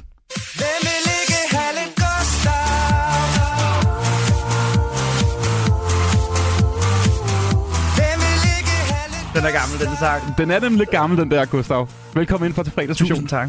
Salinas, selvfølgelig. Øhm, hvordan er fredagshumøret hos øh, dig, Gustav? Øj, det er svært. Jeg synes, jeg synes, det har været nogle hårde dage. Øh, jeg har haft virkelig mange debatter på nettet. Nettet er jo fantastisk, sociale medier er fantastisk, fordi vi kan formidle de budskaber, som vi har. Men vi kan også bruge meget, meget tid på at diskutere med mennesker. Og de sidste dage har jeg desværre diskuteret med rigtig, rigtig mange mennesker. Fordi vi er jo et sted lige nu i, i verdenshistorie, hvor, hvor der bliver begået nogle, nogle forfærdelige øh, hvad kan man sige, hændelser, som, som, som, vi, som, som vi ikke kan være blinde for og, og være vidne til. Og du er meget påvirket af det, det kan jeg jo godt mærke. Ja. Og jeg har også set på, øh, på din Instagram, øh, at du har blandet dig, og du, du henviser selvfølgelig til det, der foregår lige nu i Israel og Palæstina. Ja, lige præcis. Øh, Hamas og det israelske militær, øh, hvor du også har været i flere debatter, også i, i radiointerviews og den slags, ja. i går på 24 Og det er noget, som jeg plejer aldrig at gøre. Det er jo helt sådan, ja, er, det, er det Gustav Salinas, der? Jeg plejer aldrig nogensinde at blande mig i politik, for det bryder jeg mig ikke om generelt. Og så også bare, fordi jeg har altid løbet min familie, at det, selvom jeg selv, selvom jeg kom ind og, og været offentlig person for mange år, det er snart været, det er siden jeg er 18 år, det har været, det, ej, det er gud 16, 17, 18, 18 år siden, jeg har været offentlig person, og sådan, det gud, jeg, jeg er gammel efterhånden. Der lød jeg med mor, jeg blander mig aldrig nogensinde i politik.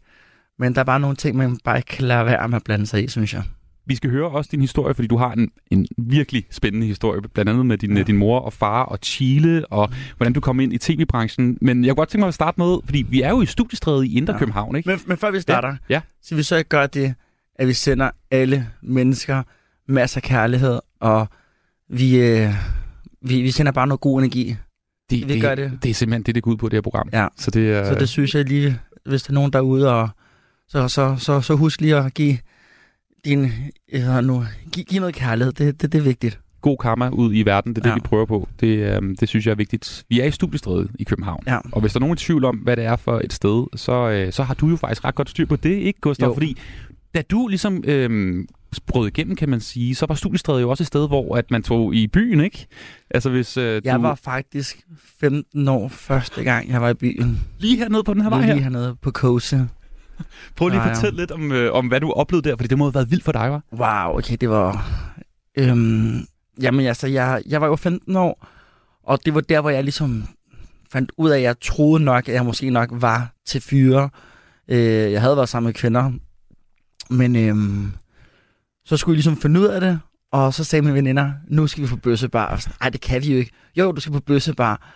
Og, og jeg gik faktisk med sådan normalt tøj, men så var det sådan, men du skal være lidt mere bøsset. Hvad mener du med lidt mere bøsset? Jamen, bøsset er jo bøsset. Så sagde jeg, okay, og uanset hvad jeg gør i hele livet, så går jeg all in. Så jeg tog jeg bare sådan nogle vildt stramme bukser og masser af svinge, og så tog jeg ind på kose. Og hvad, hvad oplevede du derinde, altså i forhold til, hvad du havde set før i dit liv? Det er faktisk meget sjovt, øh, fordi første gang jeg træder ind i kose, så helt bærs, har nogensinde været på kose? Mm. Okay, helt bærs, så er der sådan et bord, og der sad der en lyshåret, nu, nu, nu, kommer du til at grine om noget, lige om lidt, en lyshåret kvinde, og jeg var sådan, gud, hvor hun flot. Så vendte hun sig om, og så var det åbenbart en mand, og jeg blev faktisk mega forelsket i den mand, og vi blev faktisk også kærester, og det var faktisk min første kæreste. Ej, hvor godt. Ja, Du er lige hernede på Cozy Bar? ja lige præcis. Ej, et, øh, hvis du ikke har været i København, så er Cozy øh, Bar en, det hedder nu til dag, sådan en LGBT plus venlig bar. Jeg tror, det er en bar for alle, Ja. ja. men der er mange homoseksuelle. Ja, det, det var helt sindssygt under, øh, under Pride lige her i Ja. Studiestrædet. Der var det altså som at være i San Francisco. Det altså, i- sige. I 70'erne. Det var ja. helt genialt. Så det, det er jo et godt sted at starte, og gode minder tilbage fra dengang, du var teenager her. Ja. Fantastisk. Øhm, som sagt, halvdelen af dit liv har du været en, en offentlig person, mere eller mindre. Måske endda mere end det, ikke? Øhm, og nu er du en afdanket reality-stjerne. Ja, Er det må du, man sige. Er det ikke det, du omtaler dig selv som? Og så altså også entreprenør. Du er tilbage i Gustav 2.0, fordi du er tilbage i reality-fjernsyn for ja. Første gang i, i syv år i Stjerner i trøjen. Ja, jeg sagde ja til at være med i reality-program for første gang i mange år. Og-. Selvom jeg har sagt nej til alt næsten. Hvorfor nu? Er det fordi, altså nu kommer der et skarpt spørgsmål. Er det fordi, du mangler penge? Er det fordi, du synes, det er fedt at komme på fjernsyn igen, fordi du mangler den der... øhm, Jeg tror, jeg tror grund til, øhm, grund til, at jeg gjorde det, det er, fordi jeg solgte jo en del af min virksomhed, øh, Selina Sling. Øhm, og fordi jeg nu har jeg jo bygget tre, har jo tre virksomheder, øhm, og jeg havde jo en drøm om at blive økonomisk afhængig. Og det blev jeg, da jeg var 29 år. Og så har jeg arbejdet, arbejdet, arbejdet, arbejdet. Men jeg føler ikke, at jeg blev sådan lykkeligere altid, bare fordi at jeg har fået mere. Og så tænker jeg sådan lidt, hvorfor ikke prøve at lave noget fis og ballade igen? Og derfor sagde jeg ja til det. Og var det noget med, fordi Stjerner i trøjen er jo lidt ligesom korpset, et program, hvor øh, kendte mennesker tager et sted hen og, og lærer at komme i trøjen. Altså Ja. at komme i militæret. Benhård militærtræning. Var det ikke noget med, at du faktisk ikke må komme i militæret, dengang du øh, var 18 år? Jeg ville faktisk gerne have været i militæret, ja. men øh, jeg fik at vide, at det måtte jeg ikke. Af hvem?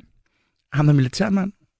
Så jeg kom ind, så lavede jeg min prøve, så gik jeg ind til lægen, og så var jeg sådan, okay, jeg skal bare i militæret, fordi jeg var sådan, jeg skal så meget militæret. I fucking love it militær, ikke? Det er det. Jeg tænkte bare, okay, det bliver bare heaven, det her. Også fordi jeg har faktisk aldrig haft, haft nogle problemer med heteroseksuelle fyre. Jeg har haft masser af seksuelle, altså masser af venner, det lyder forkert det der. Jeg har masser af, af venner, der er heteroseksuelle, så jeg har bare sådan, jeg havde faktisk virkelig glædet mig til, at jeg skulle i militæret. Mm. Men så siger ham der, sergeanten, eller hvad han var derinde, så siger han, spiller du dum, eller er du bare dum? Så siger jeg, hvad mener du? Så vil jeg ikke bare sige, at du er uegnet. Så blev jeg uegnet.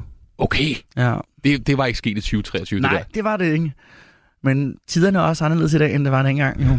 Ja, det må man sige. Ja. Heldigvis til det, til det bedre.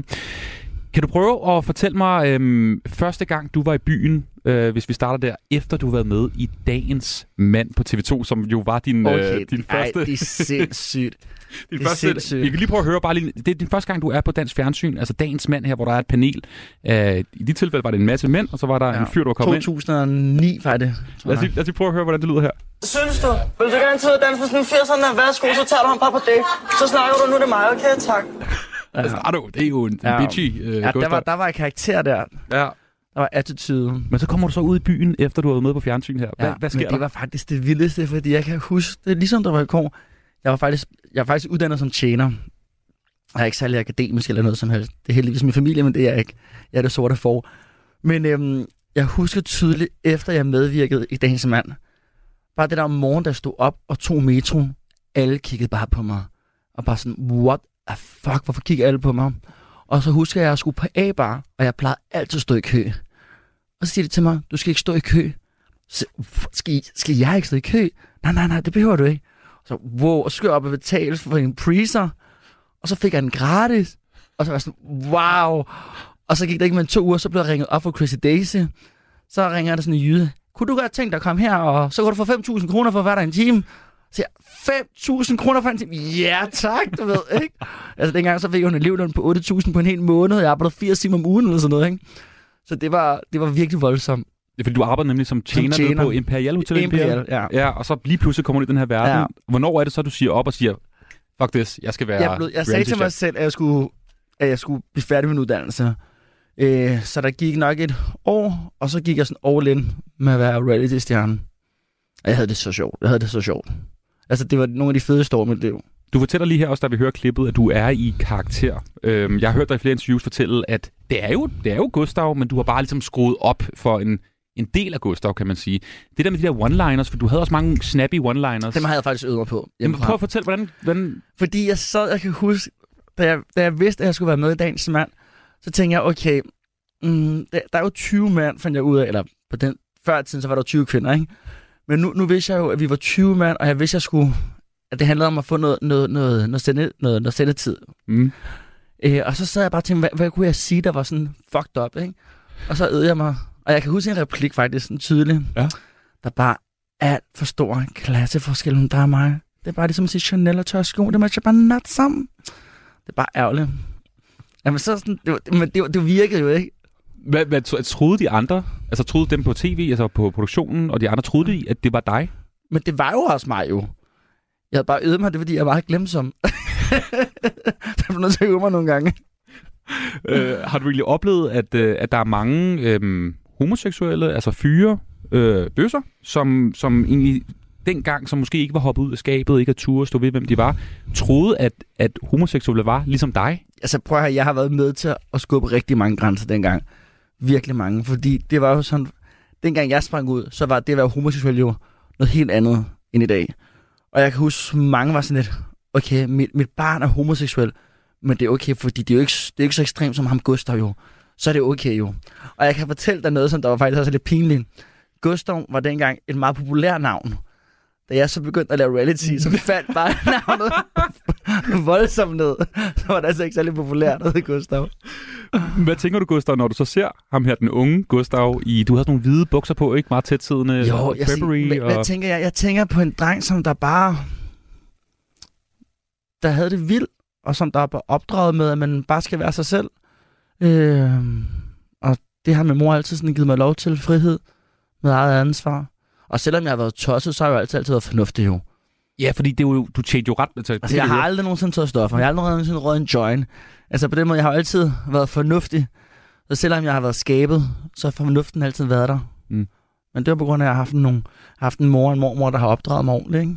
og dem skal vi ind på lige om et øjeblik. Men det der med fornuft, som jo tror øh, også ærligt har været en lille smule overraskende for mig, altså det er jo, at du har altså rent økonomisk, altså var du allerede fra start af, lagde du en masse penge ved altså til Ja, side, det har jeg altid gjort. og, investeret i, i øh, Boliger. Altså, boliger, ja.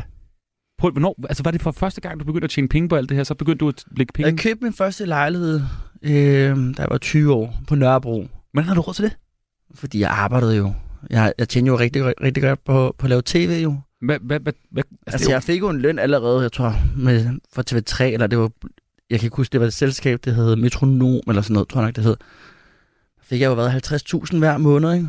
Plus alt det andet, jeg tjente ved siden af, så jeg havde jo mange penge i en meget tidlig alder. Ja. Og der, der tror jeg bare, jeg altså uanset hvor mange penge jeg har haft, så har jeg stadig haft en jordforbindelse, ikke? Og jeg har stadig haft nogle menneskelige principper, men, men dem har jeg jo lært hjemmefra. Så du, du, du havde simpelthen en lejlighed, der var, det, det tror jeg så ikke, der er særlig mange Nej, nej, danskere, nej, der- nej, der er ikke så mange på, på, hvad, på, på 20 år, der har en lejlighed på, på 105 kvadratmeter. Øh, det, var- det var min første lejlighed, jeg købte. Det var en fireværelses. Og vidste du allerede på det tidspunkt, at du på et tidspunkt skulle ud af, af reality-fjernsyn, fordi det var ikke sådan en livslang øh, ting, det der? Jeg tror, alt er lige, jeg, jeg, jeg tror, at tingene nogle gange er ligesom en, en mælkekarton. Alt har jo sin udløbsdato, så man skal stoppe, når lejen er god. Så kan man altid vende tilbage. Men man skal lige, man skal lige nogle gange lige holde en lille pause. Men Gustav, brugte du altså reality-fjernsyn til sådan ligesom at, at skabe et brand, som du så nu øh, ligesom kan høste frugterne af i forhold til, at du nu er blevet entreprenør, og du har jo flere firmaer? Men altså jeg tror også nogle gange, jeg tror også, det er vigtigt at huske sig selv på, at man, man ændrer sig med alderen. Og jeg var altså kun 18 år, da jeg startede. Jeg var et barn jo. Så selvfølgelig har jeg jo ændret mig med alderen, heldigvis. Ikke? Ja. Vi øh, skal, skal snakke om din, øh, din baggrund, som jo også er helt vildt øh, spændende, og det er en fornøjelse, du er i studiet, Gustav Salinas, her i øh, fredagsmissionen. Du lytter til fredagsmissionen Uh, jeg fik det helt varmt. 4. Men du, altså, et, man må godt smide tøjet Nå, herinde. må- Ikke, nå. og det skal selvfølgelig ikke være nok, altså, oh, det er det er bare lidt irriteret. Hey, uh, Gustav, din mor kommer jo fra Chile, ja. Og hun flygtede faktisk fra Chile, ligesom Hun- mange andre. Men det er også derfor, at alt det her med det her krig og sådan noget, det betyder så meget for mig. Øh, fordi min mor er jo faktisk flygtning, og det er min mormor også jo. Så det ligger virkelig sådan til min DNA. Fordi der var et, øh, et ret øh, hårdt militærdiktatur i Chile. Det var der øh, nemlig. Pinochet. Ja. som, som styrede landet med hård hånd, og, og også øh, simpelthen øh, myrdede mennesker jo den slags. Sige. Så der var rigtig, rigtig mange, der flygtede ud af Chile, blandt andet til, til Danmark. Og øh, din mor kommer så til Danmark og møder din Ja. far, Ja. Og som så er dansker. Kommer, som er dansker. Og så kommer jeg Ja. til denne verden. Det er Heldigvis, det er jeg meget glad for. 1990. Ja, øhm, puha, jeg er gammel, 33 år. Hvor meget, øh, hvor meget betyder Chile for dig i, i grunden egentlig her nu? Fordi du har jo boet der faktisk op igennem 90'erne og har været tilbage et par gange og den slags. Hvad, hvad, hvad betyder, altså, hvad er du, er du chilener, eller er du dansker, eller er du en blanding? Hvad, hvad? Nej, altså jeg er, jeg er definition dansker, og jeg føler mig dansk. Øh, og, jeg vil, og jeg er meget stolt over at være dansker. Det betyder meget for mig. Øh, og jeg definerer det at være dansk ikke med, hvad du spiser, i forhold til, hvis du spiser flæskesteg eller sådan noget. Jeg, jeg definerer det at være dansk, det at være et ordentligt menneske, som der tror på retfærdighed. Det, det, det er sådan, det er definition af mig. Altså, det, det er det, som jeg definerer som at være dansk. Og din far er arkitekt på det her tidspunkt. Din ja. Ja. mor, hun er jo psykolog, psykolog. Og har Ja, arbejdet... jeg har meget akademiske forældre. Ja, det må man sige. Det tror ja. jeg Ja. også, det ved jeg ikke, tror jeg, fordomswise, tror jeg, der er mange, der bliver overrasket over, at du, du kommer fra den, øh, det hjem der. Og din far dør jo ret tidligt i dit ja. Ja. liv. Øh, Han- ret skrækkeligt at, at høre historien om. Han dør, da jeg var fem år. Og jeg husker meget få scener, faktisk. Jeg husker, altså, det, og det er jo ikke, fordi man skal være totalt deprimerende, men, men det er jo bare sådan, livet er nogle gange. Den scene, jeg husker mest, det var faktisk, da han blev begravet. Øh, fordi da han så bliver begravet, så siger jeg til min mor, hvorfor er det, vi kaster de her guldsten? Fordi så kan han ikke komme op igen, ikke? Og det er det der med, at børn forstår ikke døden. Øh, det er det, sådan, sådan, jeg husker. Så jeg husker ikke særlig meget.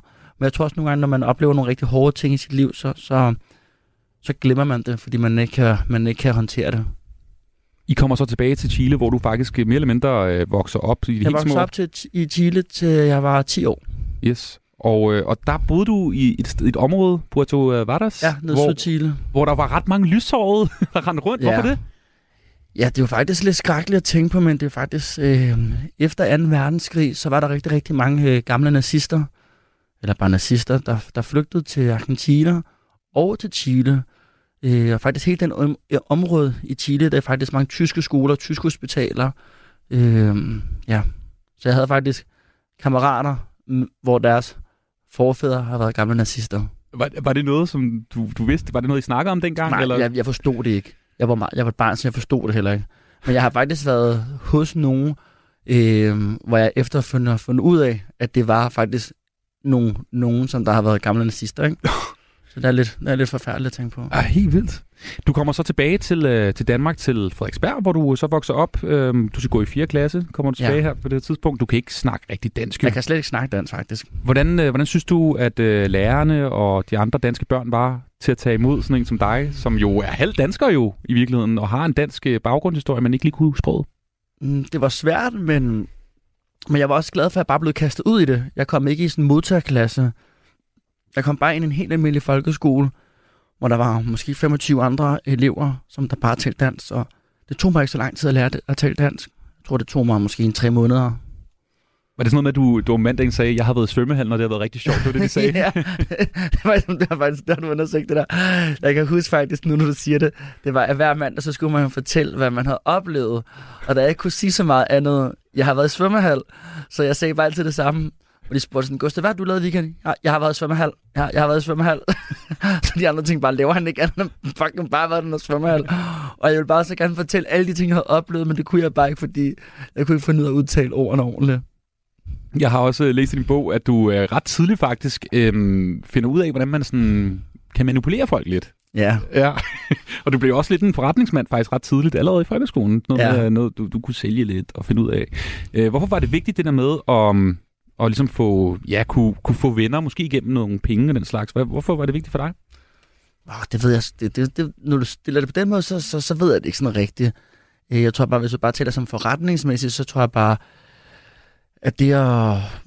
Ja, altså det, det med penge, det er ikke fordi penge betyder meget, men jeg tror bare, når du har levet i en kultur, som, som jeg har levet i Chile, så har jeg set, hvis du ikke har nogen penge, så har du ikke nogen muligheder, og derfor har det altid været vigtigt for mig at have en økonomisk stabilitet.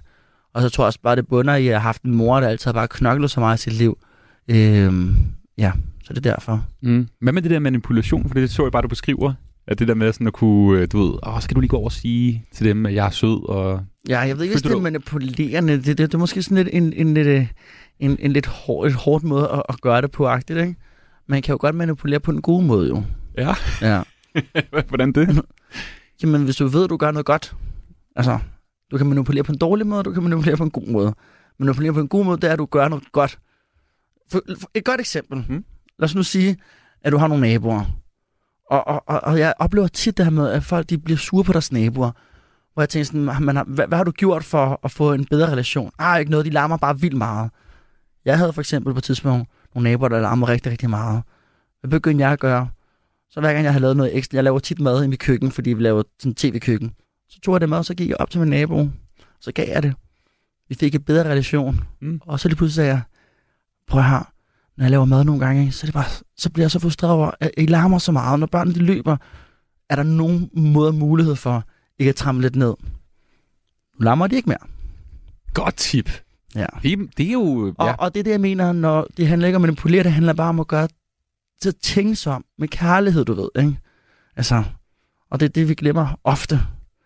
Og det er derfor, jeg tror jo, for eksempel, når vi taler om som forretning, jeg tror, at vejen til en bedre verden, det er jo at have økonomiske relationer. Fordi det er utrolig svært for dig at være sur på mig, hvis vi har noget økonomisk sammen. Fordi så længe vi har noget økonomisk sammen, så, så bærer du nok lidt bedre over med mig. Kan du følge mig lidt? Mm. Det, er ikke, det er egentlig ikke sådan, så dansk måde at tænke på. Nej, men lad os, nu, lad os nu igen, lad os nu sige, at din nabo larmede rigtig, rigtig meget.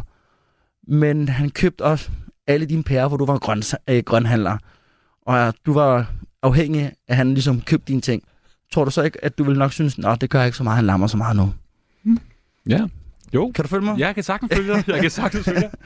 Vi springer lidt videre, fordi da du er øh, omkring de 15, der springer du altså så ud som, øh, som homoseksuel, og Ja. ja. det er jo i sig selv ikke sådan, altså, så interessant her i 2023, men jeg, jeg tænker med din baggrund og sådan noget, hvordan, hvordan reagerede din familie egentlig på, at, fordi du, jeg ved, du har en masse brødre jo. Ja, altså faktisk, øh, igen, jeg har været rigtig privilegeret. Da jeg sagde det til min mor, at jeg var homoseksuel, så flækker hun bare grinen. Ja. Den, Øh, den, den, hun var ikke ja. overrasket. Og da jeg sagde det til min mormor på det tidspunkt, hun var måske 85, mig og min mormor har haft meget, meget tæt forhold. Så var hun bare, det er fint, du skal bare ikke være sammen med nogle grimme fyre. Sådan, mormor, det lover jeg dig, jeg kommer ikke til at være sammen med nogle grimme fyre.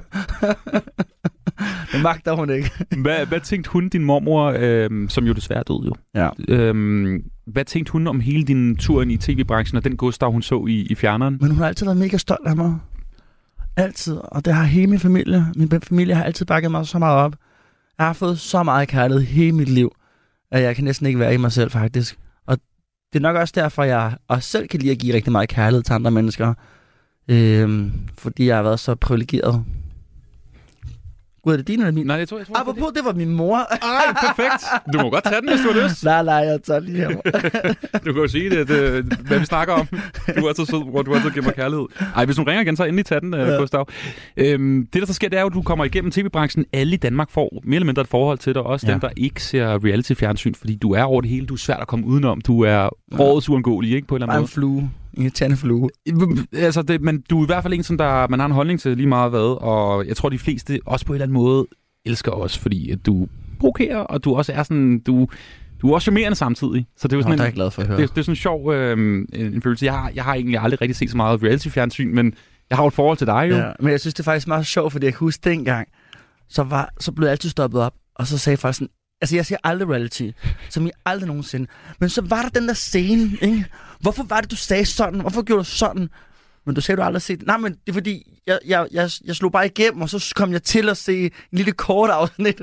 Har du haft nogle oplevelser med nogle, øh, nogle mennesker fra, du ved, sådan noget kultureliten, sådan nogle politikere og sådan nogle typer, som, som man ikke forestiller sig ser reality-fjernsyn, der har kommet over til dig og sagt sådan, eksempelvis det? Ja, det har jeg nok. Ja.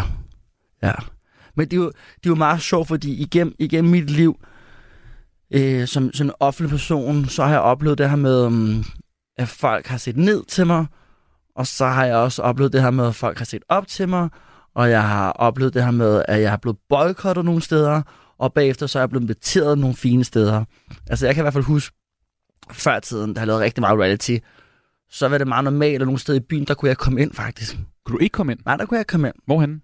Jeg kan ikke huske, men nogle af de der fancy steder. Men i dag så bliver jeg inviteret til sådan nogle fine steder, ikke? Og det, det er jo fordi, nu er jeg jo iværksætter, ikke? Nu, nu, øh, nu tjener jeg penge, så er jeg sådan, du ved, så er man, så er man sådan lidt mere værd, åbenbart, ikke? Og det forstår jeg ikke, fordi i mine øjne, så er vi jo bare alle sammen bare mennesker, jo.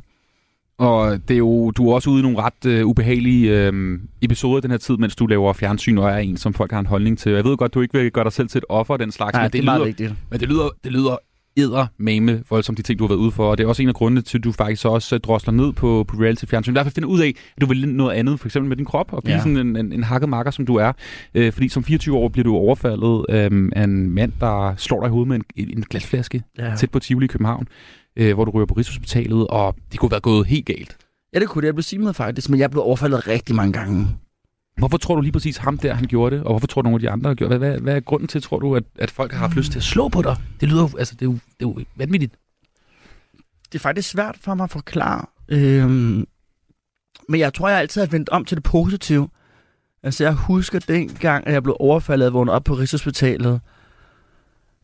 Så tænkte jeg, hvordan kan jeg få det bedst ud af alt det her? Og der havde jeg heldigvis en bog på vej. Og så begyndte jeg så at tale rigtig meget om min bog også, ikke? Øhm, så, så jeg har altid prøvet at vende tingene til noget positivt. Øhm, og jeg kan også huske, jeg har også mødt, jeg har mødt, jeg fik jo lov til at møde ham, der gerningsmand, der slog mig ned, jo. Hvad sagde han til dig? Han sagde undskyld. Og jeg sagde, at jeg tilgiver dig, det er ikke din skyld, jo. Du, du ikke, altså jeg sagde ikke, det er ikke din skyld, men det er jo, at, han- at han ikke har fået en ordentlig opdragelse, det var bare synd. Jeg havde ondt af ham. Altså, det var det vigtigste for mig, ligesom at sige, at jeg havde, jeg havde ondt af ham. At man, at man kunne nå til, til, til sådan et niveau, ikke? Og der var rigtig mange, der sagde sådan til mig, Gustav, hvorfor offentliggør du ham ikke? Hvorfor ligger du ham ikke på de sociale medier? Hvorfor siger du ikke, hvad han hedder? Sådan, hvorfor skulle jeg ødelægge hans liv, bare fordi jeg kan? Bare fordi du kan, behøver du ikke at gøre det jo.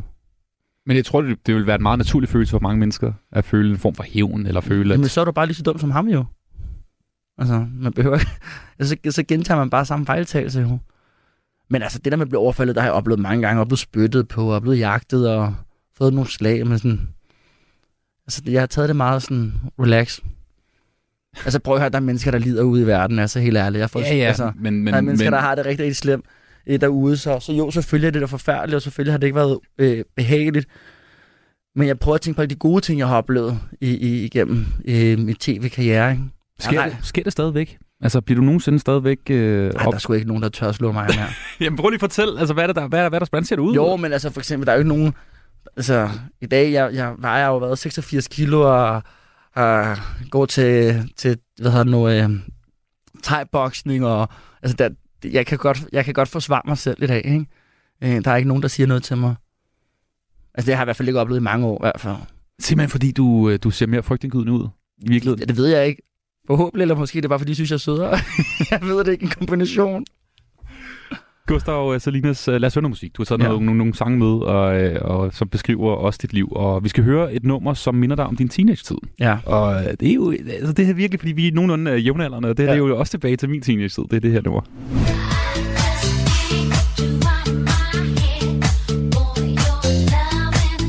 Det er jo selvfølgelig Kylie Minogue, Ja, det her. prøv at du bliver nødt til at se en billede bagefter. Du kan bare...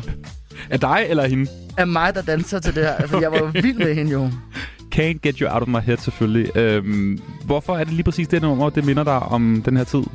Øhm, du bliver nødt til at se... Du bliver, nødt- du bliver nødt til, til... Det er synd, det er synd, at lytterne ikke kan se det her billede. Det er mig dengang. Okay, okay, det, det, det kunne man ikke se, at det skulle være dig. Nej, hvad hedder nu... Øh, jeg kan bare huske den her sang som en god klassiker. Det var sådan en, man bare ikke kunne lade være med at danse til. Jeg følte den så meget dengang. Jeg følte den så meget. La la la la la. Jeg elskede den sang. Jeg ved også, at du øhm, har sagt, at du op til, du ligesom springer ud, følte dig forkert, ikke? Altså, du følte, der var et eller andet, der var, der var, du var anderledes end andre. Ja, det må man sige. Jeg har altid følt mig anderledes. Ja. Altid.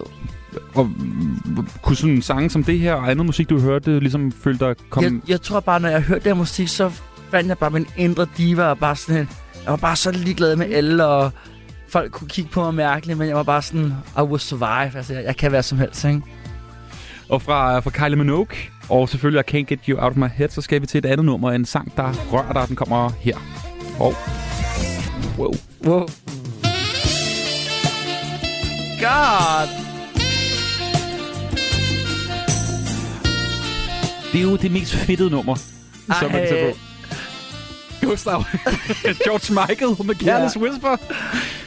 Flødebolden over dem alle sammen. Ja, men det var faktisk, øh, det var faktisk den første sang, jeg, jeg, jeg lyttede til, øh, ja, til min første gang.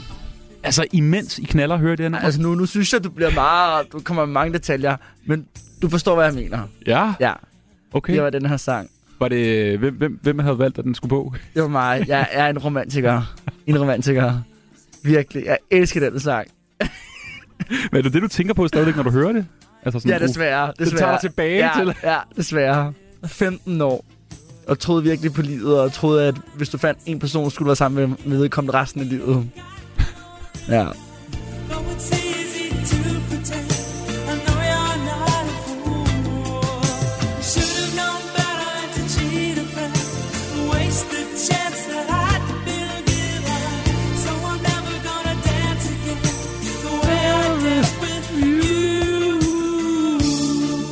Altså virkelig, nu, nu er det jo bare Wow. Gustavs bollenummer fremover, når jeg hører det her.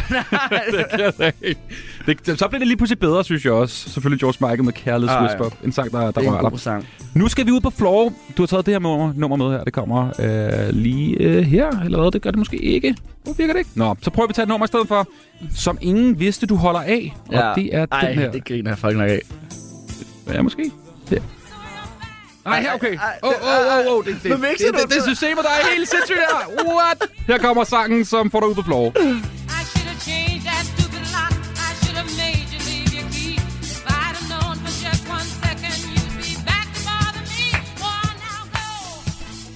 Hvad hører vi her?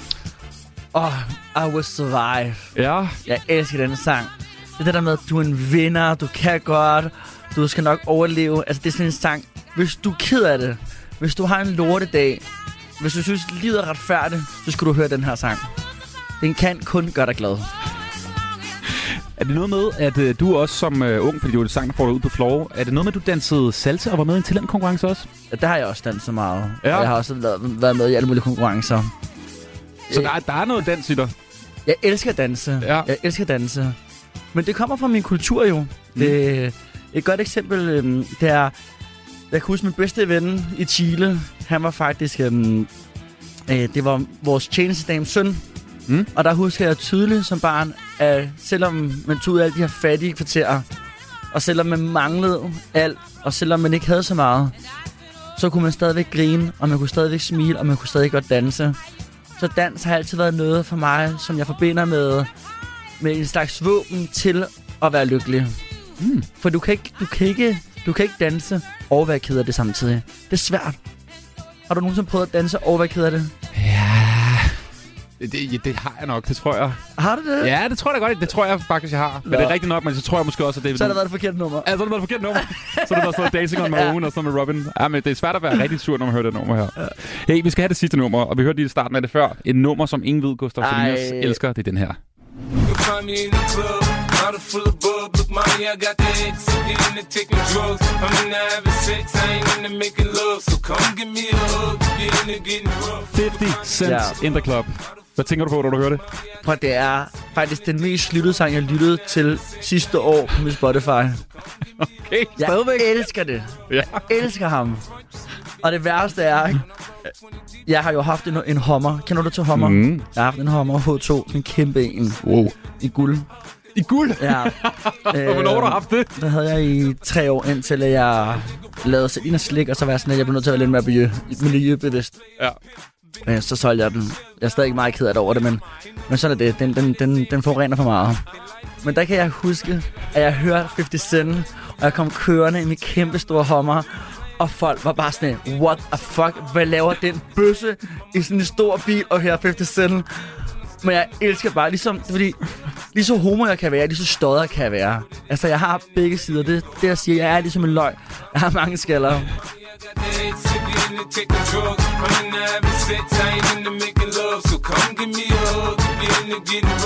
Har du set ham for nylig? Han var Nej. jo i Danmark for ikke så lang tid Jeg siden. vidste ikke, han havde været der. Ja. Men jeg kunne ikke, fordi jeg fik at vide, at der var alt for mange mennesker i Tivoli. Ja. Det var helt proppet, så tænkte jeg, det kan jeg ikke overskue. Selvfølgelig Fitty med In The Club. Hey, uh, Gustav, jeg vil kaste dig ud i noget, jeg kalder for enten eller. Ja. Jeg kommer med et udsagn, og du skal ja. bestemme, hvad der passer bedst på. Ja. dig. Gustav Salinas. Hvad er det bedste reality-program, der nogensinde er lavet i Danmark? Er det Robinson eller Paradise Hotel? Øh, ja, det er nok det er Paradise Hotel. Jeg vil, du skulle have valgt det program, jeg har været medvirket i. Ja, men der tænker jeg, så var det for nemt, ikke? Det var for nemt. Men hvorfor har du i grunden egentlig ikke været med i nogen af de programmer? De to? Jeg er blevet spurgt, Ja, hvorfor var du fordi jeg har sagt nej. Ja. Ja, Var det er det- meget enkelt. Det, det er ikke dig, Robinson og Paradise, eller fordi pengene ikke var gode nok? Øj, der blev, der blev du skarp derovre. Der blev Ja. skarp. Ja. Øh, faktisk ikke nogen af delene. Jeg, jeg tror bare, da jeg blev spurgt, så var jeg ligesom sagt til mig selv, at det, det gad jeg ikke at lave mere tv. Men jeg havde nok sagt ja, hvis det var for mange år siden. Hvorfor tror du egentlig, at uh, reality-fjernsyn er blevet så populært? Fordi alt er reality nu. Altså, gift ved første blik er jo reality-fjernsyn. Fordi vi elsker at følge med i andres liv, jo. Vi, vi er nysgerrige som, som væsener. Vi elsker jo at, at finde ud af, hvad laver naboen, hvad laver den anden. Så jeg tror bare, det er nysgerrighed. Se, Er du stadig sådan en stor forbruger? Fordi er det ikke noget med, at du egentlig ikke har set så meget fjernsyn? Jeg ser slet ikke fjernsyn, faktisk. Ja. Slet ikke. Altså, slet ikke. Øh, Jeg ser rigtig, rigtig meget YouTube. Mm. Øh, også en rigtig nørdet ting, som jeg har. Så elsker jeg kunstig intelligens. Så det er noget, som jeg bruger rigtig, rigtig meget tid på. At sidde og se interviews med folk, der fortæller mm, om AI og den så, slags. Og så, men jeg skulle tro det, så kan jeg virkelig godt lide at læse, eller kan jeg også godt lide at, at høre lydbøger. Og det kommer nemlig nu her, fordi hvilken bog var sværest for dig, Gustav, at komme igennem? Var det Mein Kampf af Adolf Hitler, eller Donald Trumps selvbiografi? Øh, jeg har faktisk læst dem begge to, men ikke færdig. Øh, øh, hvad hedder nu? Øh, Mein læste Kamp. Du har læst Mein Kampf? Jeg har faktisk læst kun alt det, fordi jeg skulle forstå, hvorfor man kunne blive sådan en psykopat. Ja. Øh, det er faktisk en rød bog, hvis du ikke ved, hvordan den ser ud. Ja. Øh, men jeg kunne ikke få mig selv til at læse den færdig, fordi det, det er bare sådan noget bla bla bla bla. Den er faktisk kedelig. Ja, den er faktisk kedelig. Og Trump har jeg faktisk næsten læst, læst alle hans bøger, men det er fordi, jeg synes, han er meget fascinerende, og jeg har den princip, hvis du ikke kan lide mennesker, så læs deres bog, så du kan forstå dem, Mm. og forstå, hvorfor de er så mærkelige, som de er. Og hvad, hvad er dit indtryk af ham, så når du har læst bøgerne? Er han også øh, psykopat? Altså, eller? nej, jeg tror bare, Trump, han, han har ikke rigtig nogen mening. Han gør bare det, som folk gerne vil høre, og så vil han bare gerne tjene nogle penge. Ja. Ja. Hvilken branche er der mest ballade og intriger i? Reality-fjernsyn eller fødevarebranchen? Og altså nu har wow, okay, begge to, til jeg næsten sige. Der er, det er også virkelig svært med, med fødevarer. Nu har jeg jo selv... Du har dit fødevarer- slik- slikfirma jo. Altså, jeg er blevet anmeldt så mange gange i starten, da jeg lavede Selina Slik. Anmeldt? Ja. Altså af forbrugere, eller... Bare folk, der havde ondt i røven. Så kan man jo bare anmelde, så kan man sige, at jeg tror, der er et eller andet forkert i det der. Så kommer Fødevarestyrelsen og kigger på det. Jeg tror, de var der seks eller syv gange. Til sidst så blev jeg gode venner med dem. Så sad vi og drak kaffe og sådan noget. De skal jo komme jo. Altså hvis man bliver anmeldt? Ja, så skal de komme. Okay. Ja. Hvad tjekkede I så efter, om der var... Så de bare tjekke, hvis tingene er rigtige, om hvis der er rotter eller sådan noget. Sådan. Hvad med ja. i forhold til andre slikfirmaer? Har der også været en trier der, og nogen, der har prøvet at du ved, få dig ud af markedet, den slags? Ja, det har der været. Men jeg, jeg, igen, jeg, jeg, jeg hader at sådan have ondt af mig selv. Jeg hader det. Jeg hader det virkelig. Jeg gider ikke at gøre mig sådan til en offer, men ja, det er der nok. Hvilken skønhedsbehandling synes du, der er mest tabubelagt øh, for mænd at bruge? Botox eller at få en hårtransplantation? Altså noget i Tyrkiet. Altså, jeg har fået begge ting jo. Har du det? Ja. Okay, jeg har tusind spørgsmål. Hvor mange, altså Botox, er det sådan en gang om, altså ofte du gør det? Ja. Hver tredje uge. Nej, hver tredje uge. Hver tredje måned. Hver tredje måned. Hver tredje måned. Og det er kun i ansigtet? Ja, det er kun i ansigtet. Okay. Ja, ja. Det vil så hvis du gør det andre steder, så bliver du helt lam jo. Nå, men, jeg ved ikke. Jeg, jeg, nå, jeg ved ikke så meget om det. Nå. Jeg tænker bare, kunne man ikke også godt få det... På maven? Nej, det tror jeg ikke. Det Nej. tror jeg ikke, jeg vil gøre noget godt for. Okay, hårtransplantationen. Du, Ja. du var ved at miste tabe til hår, eller hvad? Du blev nej, på faktisk ikke. Det, nej, faktisk slet ikke. Det var, fordi jeg gerne ville have det helt lige heroppe. Ah. Så fik det bare sådan helt lige. Klart. Okay. Ja. Og hvordan, hvordan var det? Det var helt fint. Du ved, du kommer bare ind, og så ligger du ned, og så bliver du bedøvet, og så går der tre timer, så går du ud, og så har du hår. Hvor var det hen? Øh, her i København, faktisk. Når du tog ikke uh, Turkish Airlines? Nej, men det er jo tyrkiske, hvad hedder nu, øh, læger, der gør det i Danmark, ikke? Okay. Men så i stedet for at rejse til Tyrkiet, så kan du bare få lavet det i Danmark af en tyrkisk læge, der kommer til Danmark. Og så tog de noget hår fra din nakke, Ja. eller? Ja. Ja. Vi kan også sætte andre steder. Men det var ret stort tabu, den, lige præcis den behandling, synes jeg. Prøv jeg, jeg har... Jeg startede med at få Botox, dengang jeg var 18 år, jo, ikke? Der var folk også helt, gået helt amok. I dag, så er det ligesom at, at få en kaffe latte, ikke? Ja. Men der er mange mænd, der får lavet Botox. Også heteroseksuelle. Det bliver meget normalt. Hvor meget koster det for at lave hår, egentlig? Jeg ved det faktisk ikke. Jeg ved det faktisk ikke. Hvem vil du helst drikke en bajer med fredag øh, eftermiddag? Linse Kessler eller Henrik Kvartrup? Linse. Ja. Som du jo har rejst Ja. ja. verden rundt med. Men det er, fordi jeg, har også, jeg kender også øh, Henrik. Ja, det ved jeg. For ham har jeg også øh, rejst med. Ja, I var ude i uh, Jeg er en Celebrity, ikke? Ja. Programmet. Hvor du jo vandt jo. Jeg vandt faktisk. Jeg vandt. Jeg vandt. Jeg vandt. Jeg vandt. Jeg vandt. Hvor Henrik Kvartrup også var med. Ja. Hvem var det? Altså Henrik Kvartrup, hvis nogen der skulle være tvivl, faktisk- er han- journalist og Ja. chefredaktør på et hav af forskellige medier. Han var meget sød faktisk. Meget stille og rolig. Ikke så ond, som folk tror, han er. Nej. I kunne godt ligesom... Jeg, kunne, jeg kunne faktisk med alle sammen. Ja. Hvem er den største reality-stjerne i Danmark nogensinde? Er det Gustav, Selinas eller er det Sidney Lee? Øh, største reality-stjerne. Mm. Øhm, jeg kan godt unden til Sidney Lee. Men ja, okay. Er det noget med, at du mødte jo ham, jo ham uh, Sidney ja. Lee, øh, øh, hvil i fred, øh, ret tidligt i din karriere, hvor han også lærte dig et par tricks eller, eller to, ikke? Jo, jo, jo, jo, jo. Du har virkelig forberedt dig. Du har virkelig forberedt dig. Det må jeg give dig. Jo, han, han, øhm, jeg mødte ham for mange år siden øh, i Godmorgen Danmark, og på det tidspunkt arbejdede jeg stadig som tjener, kan jeg huske. Og så tog jeg altså bare det offentlige, jeg tog bussen. altså når du var i til interviews? Så, Ja. ja. ja, fordi jeg var lige kommet, jeg var, jeg var lige startet, jeg var kun 19 år eller sådan noget, ikke? 19, ja, 19 år var jeg nok. Så tog jeg bussen, og så sagde han til mig, tager du bussen? Så ja, det gør jeg da. Det må du aldrig gøre igen. Du skal bede om en taxabon. Der er ikke klasse over at tage bussen. Og så var jeg sådan, nå ja, det er rigtigt nok. Jeg, jeg skal da selvfølgelig ikke tage bussen. Hvordan kan jeg finde på det? Jeg elsker, at Sidney Lee har givet dig et. Men han var faktisk også, han var faktisk, han var så skarp, så sagde han til mig, men det er rigtig vigtigt, Gustav, når du får de her taxabonger, når du tager dem, så er det vigtigt, hvis nu du skal ikke rejse langt, så betal selv. Så gemmer du de her taxabonger til, når du har en brænder, og du skal rigtig langt. For så skal du bruge dem der i stedet for. Så nå, okay, fair nok. Fordi dengang, jeg ved ikke, hvordan er i dag jo, men dengang så kunne du få en taxabong, så var det lige meget, hvis din, hvis din rejse kostede 100 kroner eller 1000 kroner, ja. så kunne du bruge den her taxabong.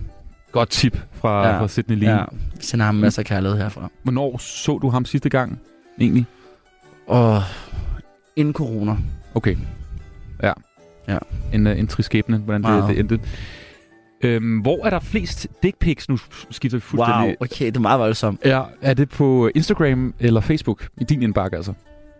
Jeg får så meget lort på min indbakke på Instagram. Ja. Ja. Og bla- altså blandt dick pics? Ja, alt muligt lort. Alt muligt. Hva, hvad er det for nogle mennesker, der sender dig dick pics? Er det... Det ved jeg ikke. Jeg, jeg siger bare sådan, wow. jeg tænker ikke så meget over det. Jeg får så meget lort. Jeg får både vrede beskeder, jeg får kærlighedsbeskeder, jeg får lidt nøgenbilleder, men, men jeg tager det ikke så tungt. Jeg bliver i hvert fald ikke stødt eller krænket. Der synes jeg, der er nogle ting, der er vigtigere i livet.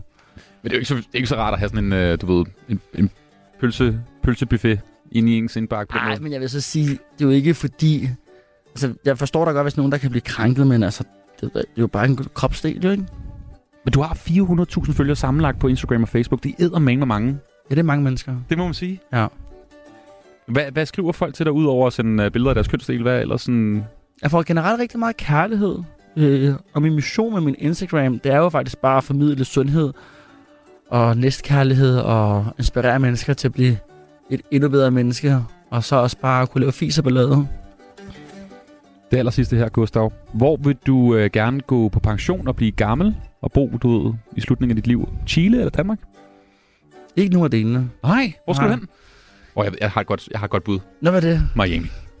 Du ja, godt faktisk. Ja. Ja. ja, Miami kunne faktisk et godt eksempel Miami eller Spanien. Men jeg har været i Miami. Jeg elsker Miami. Miami er jo hele Sydamerikas New York jo. Har du været i Miami? Ja. Miami er fantastisk. Okay. Men hvorfor ikke øh, Chile egentlig? Fordi jeg føler ikke sådan den helt vilde... Altså, så, der, så har jeg det sgu bedre i Spanien for eksempel. Mm. Det er det, der er fedt, når man kan spansk. Så, så kan man være mange forskellige steder. Det, det, det er perfekt. Gustav, øh, det har været en øh, kæmpe fornøjelse at have besøg af dig her i øh, dagens udgave af fredagsmissionen. Selv tak. Hvordan, hvordan ser en fredag øh, aften og en weekend ud for dig nu her? Altså Gustav 2.0. Altså jeg forestiller mig, at er det sådan ligesom Emil Thorup sådan noget med at faste? Og Jeg det, faster ikke. Nej, okay. Men, Ja. at, men kører du sådan noget, ingen alkohol og, Jeg drikker ikke alkohol. og, og gå i seng før kl. 22, alle de der ting der? Nej, det kan jeg desværre ikke prale af. Jeg sover generelt ikke særlig meget. Jeg sover sådan højst 5-6 timer om dagen. Men øh, ingen alkohol, men med masser af arbejde, masser af træning. Og så skal man, så, så, så ses jeg bare med rigtig mange mennesker. Fordi jeg tænker, en Gustav Salinas weekend, da du var 21, så væsentligt anderledes ud. Ah, du er sindssygt, det var vildt. Men, men prøv lige, så den ud? Altså, jeg festede jo i gamle dage onsdag, torsdag, fredag, lørdag hver weekend. Men det gjorde jeg i mange år. Virkelig mange år. og, og, og så drak der ned også hver Jeg aften? drak, jeg drak så meget alkohol.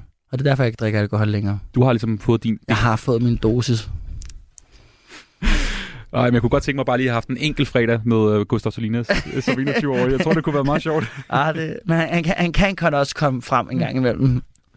Der skal bare lige 50 cent på. Ja. Gustav, det har været en kæmpe fornøjelse, og du må have en uh, vidunderlig weekend. Tak. Du lytter til fredagsmissionen på Radio 4.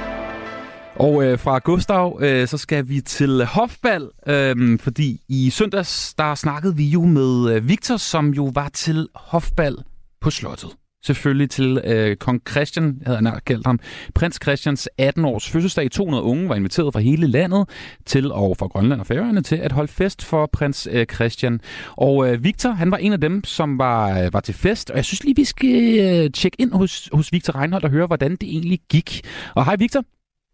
Hallo, Hej. Hvordan, øh, har du stadig tømmermænd efter i søndags, eller hvordan?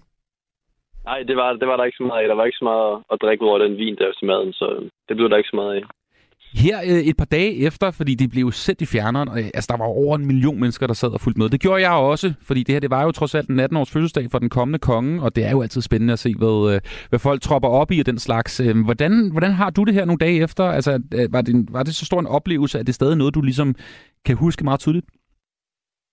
Ja, det vil jeg sige. Og jeg er også øh, begyndt at ligesom skrive ned, som, øh, så jeg ligesom har det hele noteret til om mange år, så jeg ikke glemmer noget af det. Øh, men ja, det, det skal lige bundfalde helt i hvert fald, det vil jeg sige. Det går stadig nok lige lidt tid med det.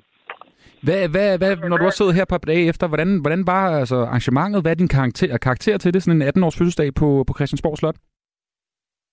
Øh, hvis jeg skulle give det en karakter, så ville det være et øh, klart 12 i hvert fald, vil jeg sige. Ui.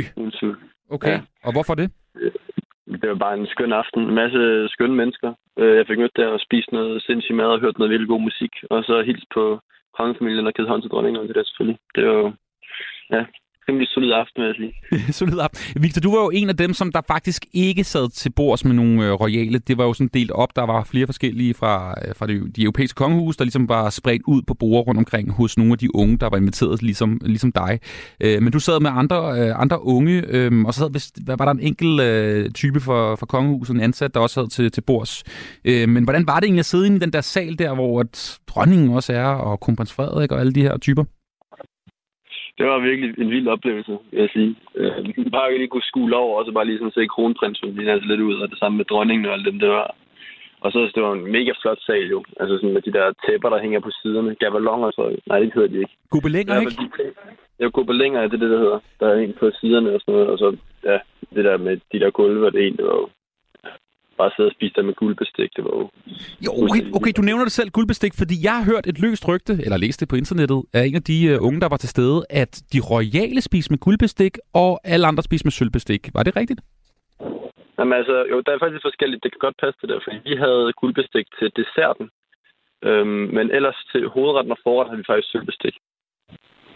Okay. Så vi fik prøvet lidt af begge dele, ja. Aha, okay, så der var lidt, uh, lidt forskel. Men kunne, kunne du i virkeligheden ja. godt bare lige gå over til, uh, til uh, prins Christian og sige hej og sådan noget? Eller var der ligesom sådan en klynge mennesker omkring ham hele tiden?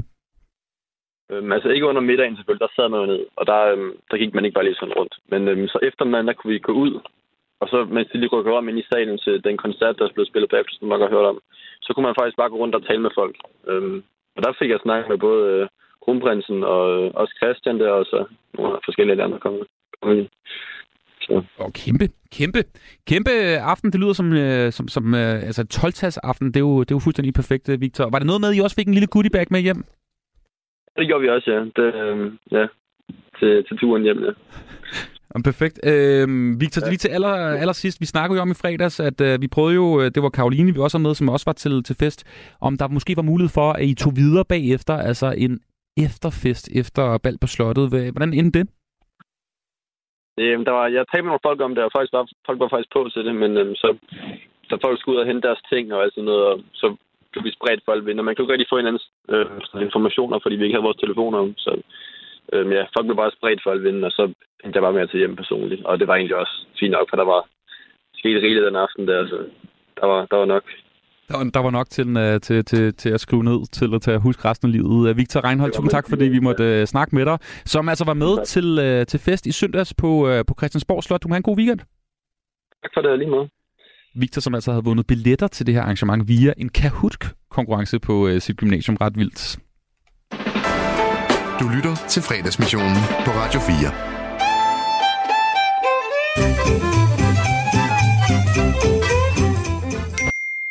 Linnea har startet en live video. Hej guys, og velkommen til min live video her på Instagram. Jeg er Linnea, og jeg er stadig right. Til nye følgere, så vil jeg bare nævne, at jeg er jo sprunget ud som momfluencer. Mm, og det er altså det, det skal handle om i mine videoer fremover. Og hvorfor, spørger du nok, Linnea, du har da ingen børn. Og nej, det er rigtigt. Men der er bare virkelig mange følgere i at være momfluencer. Det er desværre ikke mig, der laver reglerne. Jeg skal være ærlig og indrømme, at jeg faktisk er ret glad for ikke at have små børn, for jeg har indtryk af, at det virker mega, mega stressende. Og jeg tror altså, at meget af den stress, det kommer fra al den overtænkning. Jeg kigger i hvert fald på nye forældre og tænker, så stop dog med at overtænke alt, hvad der har med dit barn at gøre. Selv er jeg for længst stoppet med at overtænke. Jeg indså simpelthen, at det får man intet ud af. Så jeg stoppede med at overtænke og begyndte at overreagere på alt. Og det er virkelig noget, jeg synes, nybagte forældre burde lade sig inspirere af. Når dit barn på halvandet for eksempel bare vil høre Chubang chokolademand 20 gange i streg, så tænker du nok, at det er nu mit barn, der prøver at give udtryk for et abnormalt behov for sukker. Og vil det blive bedre eller værre ved, at jeg giver mit barn sukker? Vil det måske føre til livsstilssygdom senere i livet? Eller måske, hvis jeg ikke giver det sukker, vil det så begynde med rygning i stedet? Så er kaj måske bedre. Stop med at tænke. Overreager i stedet for. Råb, ja, Chubang chokolademand, så har vi kraftedeme også hørt, den var. Eller hvad ved du mig? Så brug dog dine ord for helvede. Overreagere, overreagere, overreagere. Jeg synes i hvert fald, at de alle sammen burde øh, stoppe med at overtænke og prøve at overreagere i stedet for her hen over weekenden og se, om det ikke kan få lettet lidt på stresssymptomerne. I hvert fald hos dig selv, ikke? Altså, jeg skal ikke kunne sige noget om stressniveauet hos dit barn, men altså, husk at like og dele. Hej hej! Du lytter til fredagsmissionen på Radio 4. Det var altså praktikant her på Radio 4, Linnea, med et lille indspark her i øh, fredagsmissionen. Hey, før vi skal videre øhm, til, øh, til portrætalbum her på kanalen, så skal vi lige høre et nummer, fordi der er nemlig 25 års jubilæum på en sang, som jeg øh, simpelthen elsker. Det er alle bedste dansesang. Nogensinde, synes jeg. Øhm, og det er faktisk en sang, som jeg for blev udgivet for 25 år siden, som også var historisk. Ikke udover den er historisk god, så er den også historisk i forhold til, at sangen faktisk øh, bruger en effekt, som lige siden har været øh, brugt som nærmest et øh, instrument. Så jeg snakker selvfølgelig om autotune. In the night, I hear talk. I don't need no kender godt den her effekt, altså som især øh, rap og hiphop og den sagt, men altså også faktisk popmusik mere eller mindre bruger, altså autotune, hvor man lige kan korrigere sådan rent elektronisk på en stemme og få det til at lyde rigtig, rigtig fedt, og lige siden har man jo altså brugt det som nærmest et instrument, fordi det lyder ret fedt det der med, at man kan digitalisere stemmen på den måde. Og for 25 år siden, der blev den altså brugt for første gang, den her effekt, på Cher's sang Belief, som på mange måder var et kæmpe comeback for sangerinden, som som havde været ude, det ligesom været lidt væk, og så kom tilbage med en elektronisk popmusik. De fleste kender jo selvfølgelig godt uh, Cher, og måske også de ældre lyttere vil kende hende også fra, fra sangen, hun lavede sammen med uh, Sonny, sin eksmand, uh, tilbage i 60'erne og 70'erne. Men her i uh, 1998, der kommer hun altså med det her nummer, som på første gang bruger autotune i, uh, som en effekt. Og jeg synes, vi skal høre det. Det er selvfølgelig Belief. 25 år siden at det så kommet på gaden. Her er det Cher.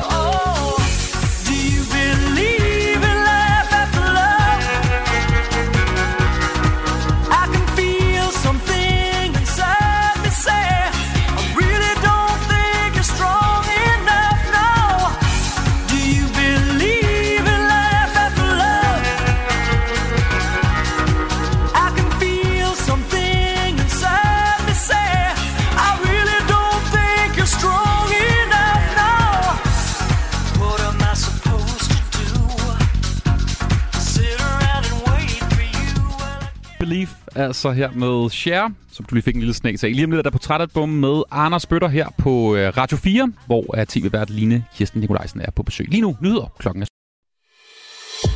Du har lyttet til en podcast fra Radio 4. Find flere episoder i vores app, eller der, hvor du lytter til podcast. Radio 4. Ikke så forudsigeligt.